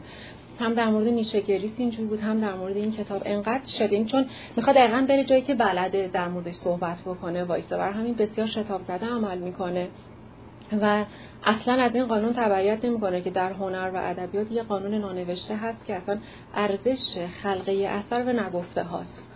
ولی متاسفانه نویسنده هم همه چیز رو از, از زبان در شخصیتاش بازگو می‌کنه و اصلا هیچ نوع اجازه ای به من به عنوان مخاطب برای یک نوع آنالیز یک نوع تخیل یک چیزی که من یعنی من اصلا مخاطب پویایی نیستم. وقتی یک همچین کتابی دارم می‌خونم خب شاید بر, بر همینم بود که مثلا اون احساس در حقیقت بر من یه جایی کتاب واقعا بود.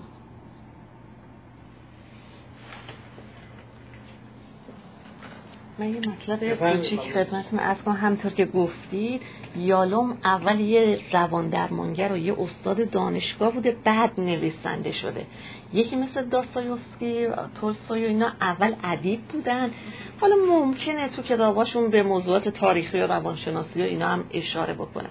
یکی این یکی هم اولویت بندی یالومه. یعنی اولویت هایی که گذاشته احتمالا اولویت اولش این بوده که مسائل روانشناسی رو بگه.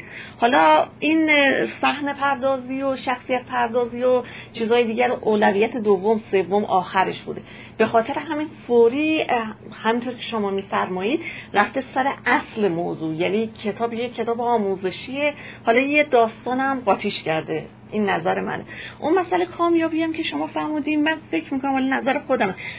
سر همون مسئله است که هر کسی یه جور ریوارد می‌گیره. یعنی هر کسی دوپامین شما وقتی ریوارد می‌گیریم تو مغزمون دوپامین ترشح میشه دیگه. هر کسی یه جور دوپامینش ترشح میشه. کامیابی هم تقریبا همون ریوارد گرفتنه. مثلا من نوعی ممکنه با یه چیزایی دوپامینم الان ترشح باشه که برای ایشون بیارن ایشون دوپامینش ترشح نشه. یا برعکس اون ریواردم تازه دو نوعه. یه جور ریوارد موقتیه مثل اینکه مثلا یه نفر میره یه کفشی یه لباسی یه علنگوی چیزی می‌خره همون موقع ذوق می‌کنه ولی اثرش میده. یه ریوارد طولانی مدته که اینا هم جاش توی مغز فرق می‌کنه.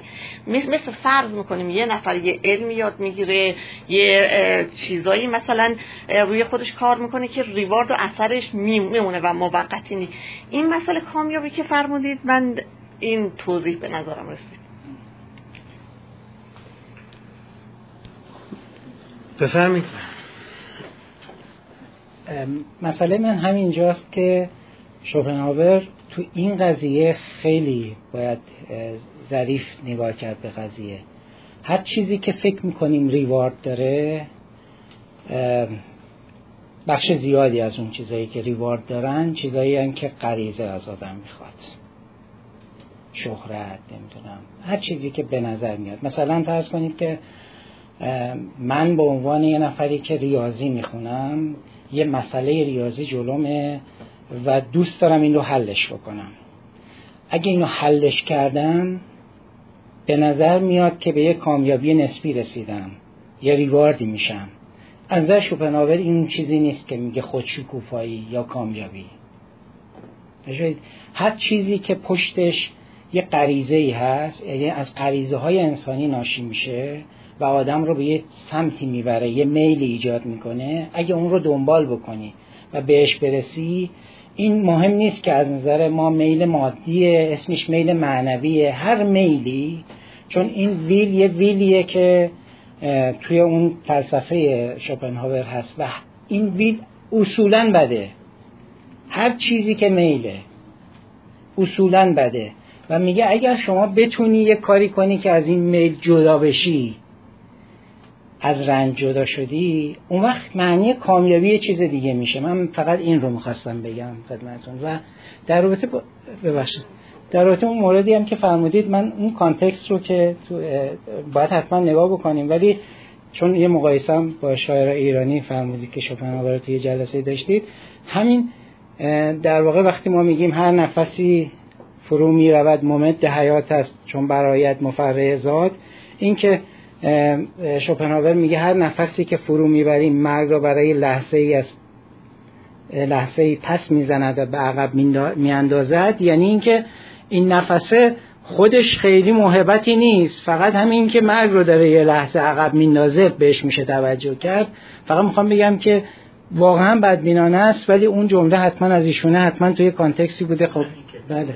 بله حالا منظورم که باید ببینیم context ش چه بود ببخشید. من فقط این مسئله رو بگم که چیزایی که غریزیه معمولا همون reward موقت هاست که محلش توی هیپوکامپوس مغزه. اونایی که به حساب خود شکوفایی همون reward طولانی مدته که قسمت پر فرونتال مغزه یعنی از اونجاش بعد.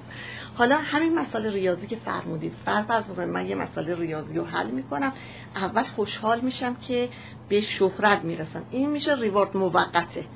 ولی اون چیزی که ریوارد بر من میمونه این احساس قدرت و این اعتماد به نفس و احاتگریه که من انقدر توانا هستم که هم همچین مسئله رو حل کردم و همچین قدرت رو دارم و اینو شکستم اون میمونه که اون مربوط به فرونتال مغزه و همون کامیابی که شما میفرمایید. البته این نظر من. آیتور اگر من اشتباه میگم شما اصلاح بکنید شوپنهاور حتی این دومی رو بد می‌دونه. که میگه در دراز یعنی اون چیزی که ما فکر می‌کنیم که چیزای متعالیه همه اینا ناشی از یه ویله. یه ویلیه که اصلا دست ما نیست و همه اینها بخشی از رنج ماست. و هر آنی که ما درگیر هنر میشیم یا دوچار یا میریم سراغ این که همه چیز رو ترک بکنیم و یه جوری مثل عزلت پیدا بکنیم فقط از این خلاص شدیم. حتی اون چیزی که خودش دنبال شهرته. تمام عمرش دنبال شهرت بوده. ولی همه اینا رو بد می‌دونه و به نظر من خودش فکر خودش فکر می‌کنه خیلی از اون چیزایی که میگه رو انجام نده بله. خواهش می‌کنم. ببینید من تصویرم از فلسفه شوپنهاور در باب نکاتی که گفتید از این قراره. اشاره کردم اون تفکیک میان آنچه هستیم آنچه داریم و آنچه مینماییم. شوپنهاور در باب فلسفه سعادت زندگی میگه ما هر چه که از آنچه مینماییم به سمت آنچه هستیم حرکت بکنیم. آنچه هستیم یعنی مجموعه تیپولوژی من کرکتر من. عرض می شود که آنچه که به من از طریق بیولوژی به ارث رسیده.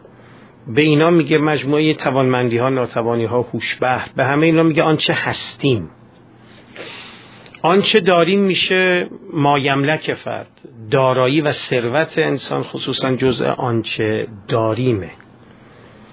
و آنچه می نماییم رو در شهرت و آبرو و مقام به عنوان برخی از مصادیقش ذکر می‌کنه.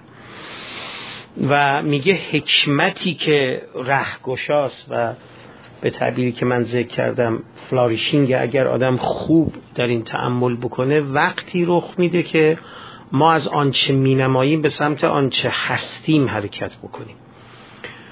حالا من می‌خوام بگم اگر این رو در نظر بیاوریم ولو اینکه او واعظ غیر متعز باشه به قول شما یا هر کس دیگری یعنی پاری نکات رو بگه و خودش هم عمل نکنه. علل اصول مسیر مشخصه که به کدام سمته و اینکه من پاره از آنچه که مینمایم رو چون اونجا یه توضیح جالبی میده. میگه ما آدمیان این جزء سرشتمونه. یه ساختار انسانه که یه نقطه ضعف جدی ما هست. میگه اگه خوب خوب خوب در خلوت تعمل بکنیم اینکه دیگران چه ایماژی از ما دارند در خوشبختی ما تأثیری نداره. خوب اگر به این دقت بکنیم. اما با اینکه این رو تصدیق می‌کنیم در خلوت اما در زندگی اجتماعیمون دوباره برمیگردیم به اینکه ببینیم دیگران چه می‌کنند یا درباره ما چه میاندیشند یا ما چگونه خود رو مینماییم. با اینکه در خلوت فکر کرده ایم که خب حالا اون فرض کنید که راجع به من این فکر رو بکنه یا در فلان محفل که من نیستم راجع به من اینو بگن. خوبمو بگن یا بدمو بگن؟ میگه خب در وضعیت اینجا و اکنون من چه تأثیری داره؟ کدام گره از گره های منو بر می داره اهم از گره های معیشتی گره های روحی روانی هرچ تأثیری نداره. خوب که دقت می‌کنیم. اما میگه با همه این احوال ما در زندگی خوشیارانمون زندگی متعارف روزانمون خیلی روی این حساب باز می‌کنیم. و میگه کمتر کسی است که توجه بکنه به این تفکیک ها و حرکت بکنه از آنچه مینماییم به سمت آنچه هستیم. حتی نه آنچه داریم. چرا که از همه زوال ناپذیرتر اون آنچه که هستیمه. آنچه که داریم و آنچه که مینماییم کاملا فناپذیرن. امروز هست فردا نیست. حافظ چی میگه؟ بنده پیر خراباتم که لطفش دائم است ورنه لطف شیخ و زاهد گاه هست و گاه نیست. میگه لطف شیخ و لطف زاهد هم هست یه موقعی موقعی هم نیست. حالا یه چند سباهی فرض کنید که زندگی به آدم رو می‌کنه یه چند سباهی هم نه همه جورش متصوره. یکی از دوستان قدیمی ما که سالهاست همدیگر رو می‌شناسیم بالغ بر 25 30 ساله. اخیرا دیدم از ایران خارج شده. با من صحبت می‌کرد آمده در امریکا ساکن شده. و خب توی ایران کار داشت خیلی مفصل عرض می شود که چند تا شرکت رو رام می‌کرد. کارای دارویی اینا می‌کرد. داروساز نیست اما تو کارای شرکت دارویی بود و چند تا مفصل. فرض کنه دیویست تا چقدر کارمند داشت و بعد با من که صحبت می‌کرد گفت هیچی فلانی. خلاصه من انقدر کارو بارم به هم ریخته تو این چند ماه اخیر مجبور شده ترک کنه ایرانو یعنی یه جورایی خلاصه بدهی جدی بالا آورده و الان هم داره تو رستوران کار می‌کنه. کسی که 150 تا 200 تا کارمند زیر دستش بودن زن و بچه رو گذاشته تهران و اومده و شما می‌دید تو چه وضعیت روحیه. هم عذاب وجدان داره که بدهی بالا آورده هم اینکه بسیار وضع ناجوری داشت با من دوبار مفصل صحبت کرد. حالا مرادم اینه یه روزی هست یه روزی نیست. این دارایی ها که فردم خیلی از اوقات دست خودش نیست. بدشانسی میاره بدبیاری میاره کسی ظلم می‌کنه خودش بیدقتی می‌کنه. الان یه حاله این آنچه داریمه که با آنچه مینماییم ارتباط وسیقی هم داره. شوپنهاور میگه به سمت آنچه هستیم اگر برویم اونه که دوام و بقای بیشتری داره. مادامی که شخص در قید حیات. در باب ویل که شما اشاره کردید حالا چون وقت زیق یه مقدارم بحث حقیقتش فنی میشه. شما آنچه که راجع به ویل و اینا گفتید به اصطلاح اون رو از کمر بحث طرح کردید. اشکالی هم نداره فی نفسه اما خب جغرافیاش تا مشخص نشه چنان که باید معلوم نمیشه. جاش اینجا نیست. من فقط اشاره بکنم. ببینید شوپنهاور خب پس از کانت آمده و متأثر از ایمانوئل کانت فیلسوف مهم قرن هجدهمی بود. کانت یکی از تفکیکایی که کرده بین نومن و فنومنه یعنی شیء فی نفسه و عرض می شود عالم پدیداری. بعد او معتقد بود بین نومن و فنومن راهی نیست. شوپنهاور می گفت از طریق اراده میشه این کارو کرد. و ما می‌تونیم از به مدد اراده نقبی بزنیم به پس پشت این عالم پدیداری. یا فنامنال ورد به تعبیر کانت. حالا مجال توضیح بیشترش اکنون نیست. در جای خودش به تفصیل میشه به این پرداخت. اما آنچه که محوریتی داره با این جلسه و توسعا نسبتی داره با این بحث امروزمون و توسعا حالا بحث روانکاوی ادعی گفتن که خب این بحث شوپنهاور راجع به اراده سلسله جنبان زمیر ناخداگاه به روایت فروید بوده.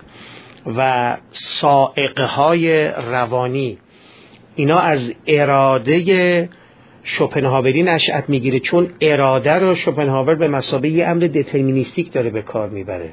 یه امر از می شود موجبی امری که جبرگرایانه است حالا تخطی ناپذیره. یه همچین تصویری از اراده داره یعنی ما یک سری سائقه ها هست که ما رو سوق میده به جلو. دست خودمون نیست. حالا به لسان قرن بیستمیش.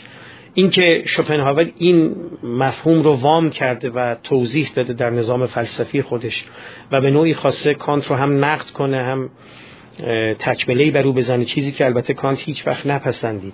اما علا حالن گفتن که فروید و حتی یونگ دیگران اینا همه به این معنا متأثر از این بحث اراده به روایت شوپنهاور بودن. اگر لازم بشه نه در این سلسله جلسات. یه وقتی یا حالا اگر کتاب دیگری مشخصا از شوپنهاور بخونیم میشه راجع به این قصه سخن گفت.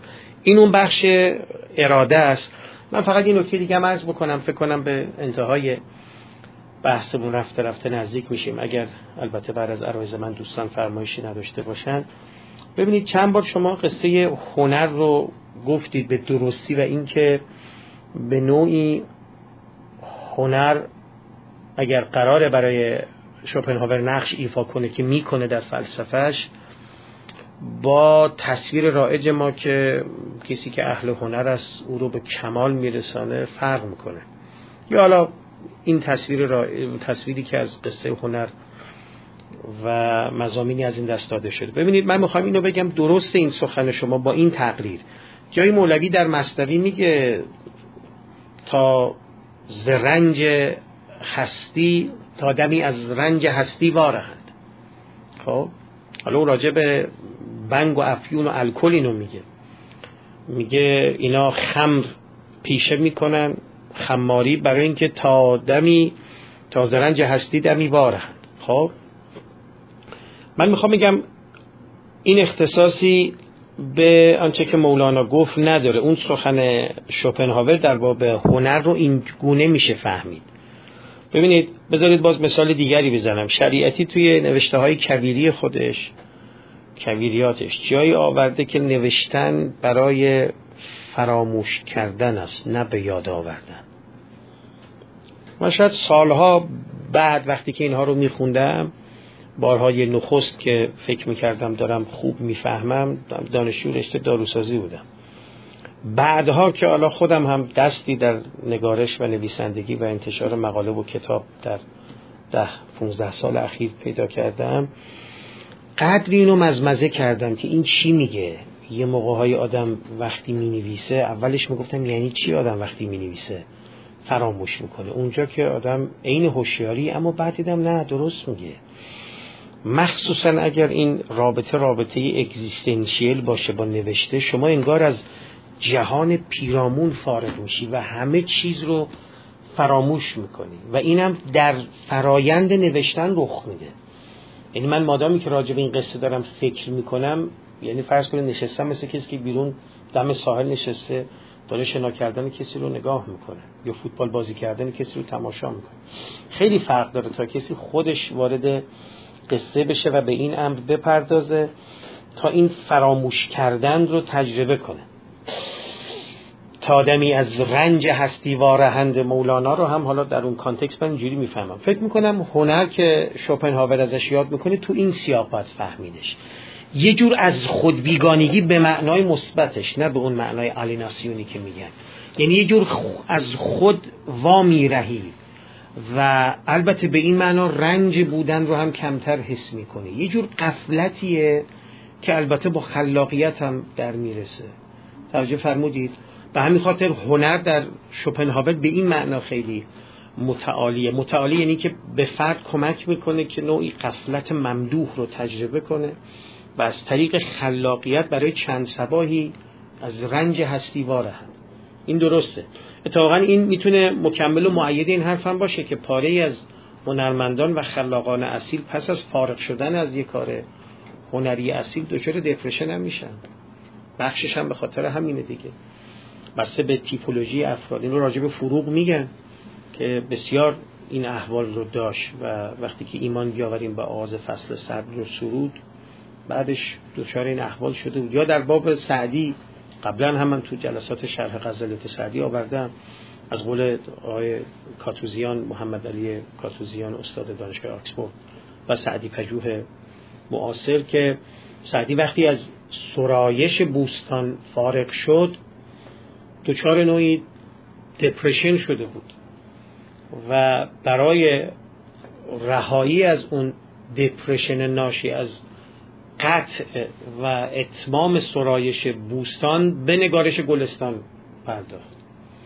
چون اینا پشت همن دیگه 655 و 656 به فاصله دو سال سعدی هم بوستان رو سرود و گلستان رو نوشت. این دو اثر کم نظیر در تاریخ ادب زبان فارسی. حالا اینم یه نظر اینا همه با هم نسبتی دارن. یعنی یه جور قفلتی میاره که فرد بله رنجش رو کمتر می‌بینه. احتمال قوی میشه این گونه سخنان شوپنهاور رو فهمید. چه؟ به عنوان کسی که خودش پلیر این عرصه بوده.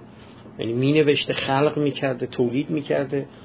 و چه کسی که نظارگر آثار و کارهای هنری و توسعا خلاقانه دیگران بوده. اون نقل قولی هم که از گل سرخ خواندم هم میشه این چنین فهمید دیگه. یعنی مادامی که فرد در کار و حال دیده شدنه و اصالت و اوریجینالیتی کاریش نداره خب حالا همین این اثر خود این کار اذیتش می‌کنه. اما وقتی بگه نه من در حین خلاقیت اون لذتم رو بردم گیفتم و گرفتم. می‌دونید اگر این چنین باشه دست کم از میزان رنجش کم شده دیگه. البته ها همطور که گفتن ریوارد ها و اچیومنت هایی که بعدا میاد سر جای خودش خیلی خوب و معید و مکمله. اما از آن سو هم میشه دیگه و به حال این دو با همه. من قصه هنر رو اینجوری می‌بینم تو شوپنهاور. خب دوستانی که صحبت نکردن اگر نکته دارن از اینجا بفرمایید تا دوست ما عزیز ما آقای دکتر که از تهران آمدن. خب معاف و معفو ون چون که نمی‌دانستن امروز جلسه راجع به چیه و یعنی می‌دانستن خیلی دیر در تورنتو متوجه شدند و از ایشان هم انتظاری نیست. بقیه عزیزان که اون ته لوژ نشینان مجلس و از این سود خانم عزیزی که اینجا نشستن شما ملاحظه ندارید؟ اگه فقط بله بله. گفتن در مورد اینکه استراب مرگ و چیزهای مثلا مصنوی خانی رو مطرح کردید یا زندگی بعد از مرگ رو مطرح کردید من فکر می‌کنم که خب بشریت هنوز تموم که نشده که این چیزی که حالا شوپنهاور و نیچه گفتن یک راه هست برای اینکه استراب مرگ کم بشه. هزاران راه دیگه ممکنه وجود داشته باشه. و از آنگه خیلی غیر منطقی نباشه من ایرادی نمی‌بینم که کسی مثلا با یاد مرگ از این استراب خلاص بشه. راه ها متفاوتن. حالا این به عنوان یک راه مطرح هستش. ببخشید با یاد مرگ از نه نه. با خلاص بشه. اه، یاد زن... یعنی با اعتقاد به زندگی بعد از مرگ من. اشتباه لفظی بود که. صحبت کرد و این می‌تونه اونم یه راه باشه. حالا الزاما این تنها راه ممکن نیست قطعا همینطوره نه من با این مسئله ندارم من می‌تونی با چی مسئله دارم من با این مسئله دارم که وقتی که این در مورد این راه حالا شاید بهتر بگم راه منه تفکر منه. من احساس می‌کنم که راهی که راه شوپنهاور و راه نیچه راهی هست که در حقیقت میشه گفت راه اصیلتریه چون خودشکوف. یعنی انگار حجت شما با زندگی تو زندگی تموم میشه. چون به شما فرصتی رو میده که به نهایت از زندگی لبریز بشید و شکوفا بشید. یه مسئله بسیار قشنگی رو عنوان می‌کنه که میگه که شاید اینجا هم با یعنی با اون تفکر دینی تعارض پیدا می‌کنه. میگه که بحث جهان پس از مرگ بحث ناخودآگاه انسانه. درسته؟ ولی کجا من توی زندگی ام، تمام چیزایی که به دست آوردم نتیجه آگاهی من بوده. حالا چه فرقی می‌کنه اینکه ناخودآگاه من در جهان دیگه ادامه پیدا بکنه یا ادامه پیدا نکنه؟ ولی اون چیزی ارزش و اصالت داره که من در طول زندگی به برپایی آگاه یعنی یک مسیری رو برای آگاهیم طی کردم. متا اونجا حداقل احساس می‌کنم که چیزی توی این قضیه تفکر بعد از مرگ به ما کمک نمی‌کنه که تکلیف ما با زندگی مشخص نمیشه. ما احساس می‌کنیم زندگی همیشه به ما بدهکاره و این بدهیش رو یه جا بالاخره حالا که اینجا نده یه جهان بعد از مرگ میده. این تفکره که باعث میشه که شاید خیلی وقت آدم ها این مسئله اتفاقا به استرابشون و شکایت از زندگی علیرغم اون چیزی که نشون میدن دامن بزنه. من فکر می‌کنم. اگه شما این شکل نگاه کنید که این باعث میشه که مثلا اون چیزی رو که شما اینجا زندگی نکردید اون دنیا به دست بیارید خب بله. ولی اگر که به این معنا باشه که بله من با مردنم تموم نمیشم. یعنی اون وقت این می‌تونه مفهوم پیدا بکنه. اون وقت دیگه منجر به این نمیشه که شما فکر کنید که خب من اینجا زندگی نکنم بعد برم به یه جای دیگه. به حال من فکر می‌کنم آدما خیلی خیلی به قول معروف دایره توانایی هاشون و پتانسیلشون بیشتره. بنابراین به نظر من ایرادی نداره. واقعیات مستدل حرف می‌زنن. یعنی احساس می‌کنم پذیرش این فلسفه یعنی شوپنهاور و نیچه به رشد انسان کمک بیشتری می‌کنه. ولی شاید شاید باز مطمئن شاید تفکر بعد از مرگ اونقدر به رشد من کمک نکنه. می‌دونی من احساس می‌کنم وقتی که تکلیف من با زندگی من این منو انسان مسئولیت پذیری می‌کنه. همون جوری که حالا از دارش شایگان نقل کردیم که من به زندگی هیچ در حقیقت میشه گفت هیچ طلبی از زندگی ندارم.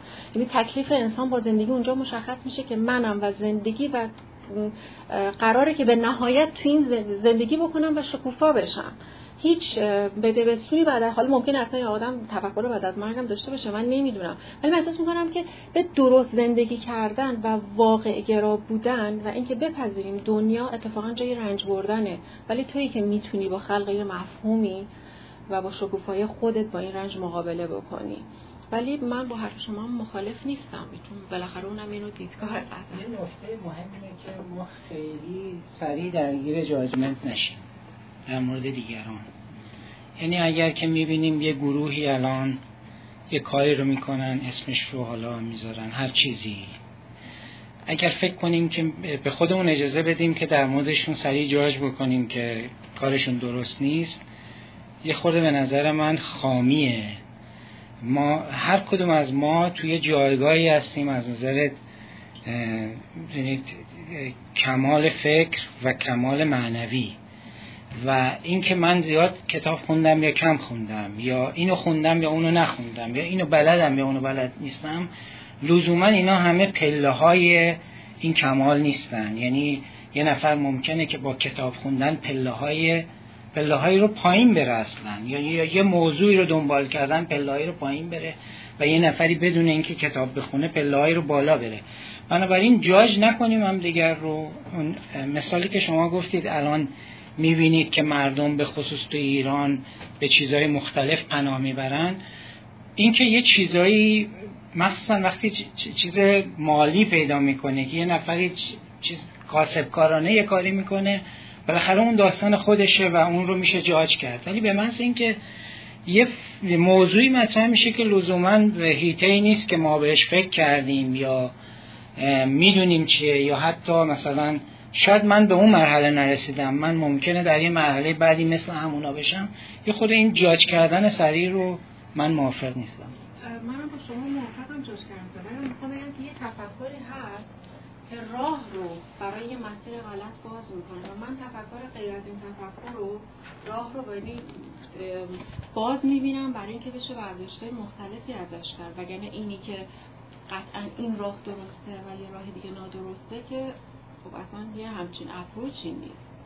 به این شکل نیست. ولی تفکر غیر واقع گرایانه تفکر مبتنی بر اما و اگر تفکر غیر علمی از نظر من تفکر غیر شبه علمی که جدای از فلسفه روانکاوی و علمه حداقل من احساس می‌کنم که می‌تونه خیلی باعث انحراف افکار باعث افکار انسانی بشه کمان که شده.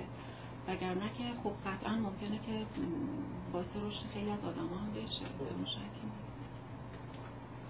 بسیار خوب. شما خانم چیزی نمی‌فهمید اگر الان صحبتی ندارم برای در مورد مسائلی که مطرح کردن به نظر من زندگی که به تک تک ما اعطا شده هدیه که به ما داده شده و اون نهایت امر برای افرادی که استراب از مرگ دارن یا هر کدوم به اونجا برسیم استراب از مرگ خواهیم داشت اون احساس هدر دادن این گیفته یعنی احساس از دست دادن فرصتیه که اون گیفتی که به ما داده شده قراره که ما از این استفاده بکنیم به اون تعالی به اون خودشکوفایی برسیم.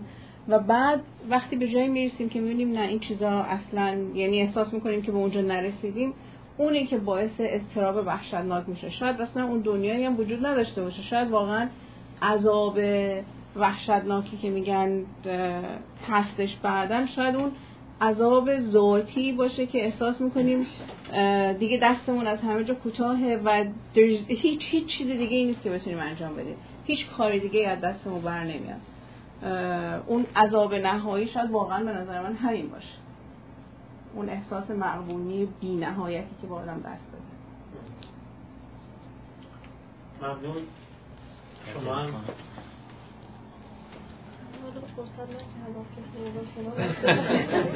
استفاده بله اون تم اون سه چهار نفر از دوستان که لطفا بدید. بله. خدمت شما. من فقط در رابطه با اینکه شکوفایی فرد چقدر می‌تونه در نحوه مواجهش با مرگ تاثیر متفاوتی داشته باشه این شعر مولانا رو یادم اومد که خیزید عاشقان که سوی آسمان رویم دیدیم این جهان را. تا آن جهان رویم. من فکر می‌کنم که این هم بی مناسبت نباشه که. بله ممنون. دیگه ملازی دیگه من که ارز کردم خدمت چند تا سوال بود که جوابش گرفت. من لذت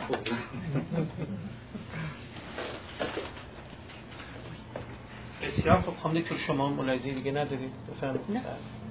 خب خیلی ممنون از مشارکت و مساهمت دوستان در بحث. گفتگوی خوبی بود. من هم لذت بردم و استفاده کردم از نکته سنجی ها و ملاحظات دوستان. انشالله مطابق با برنامه‌ای که اعلام میشه در اواخر ماه سپتامبر جلسه بعدی از سلسله جلسات ماهانه کتابخانی رو در بنیاد سهروردی برگزار می‌کنیم.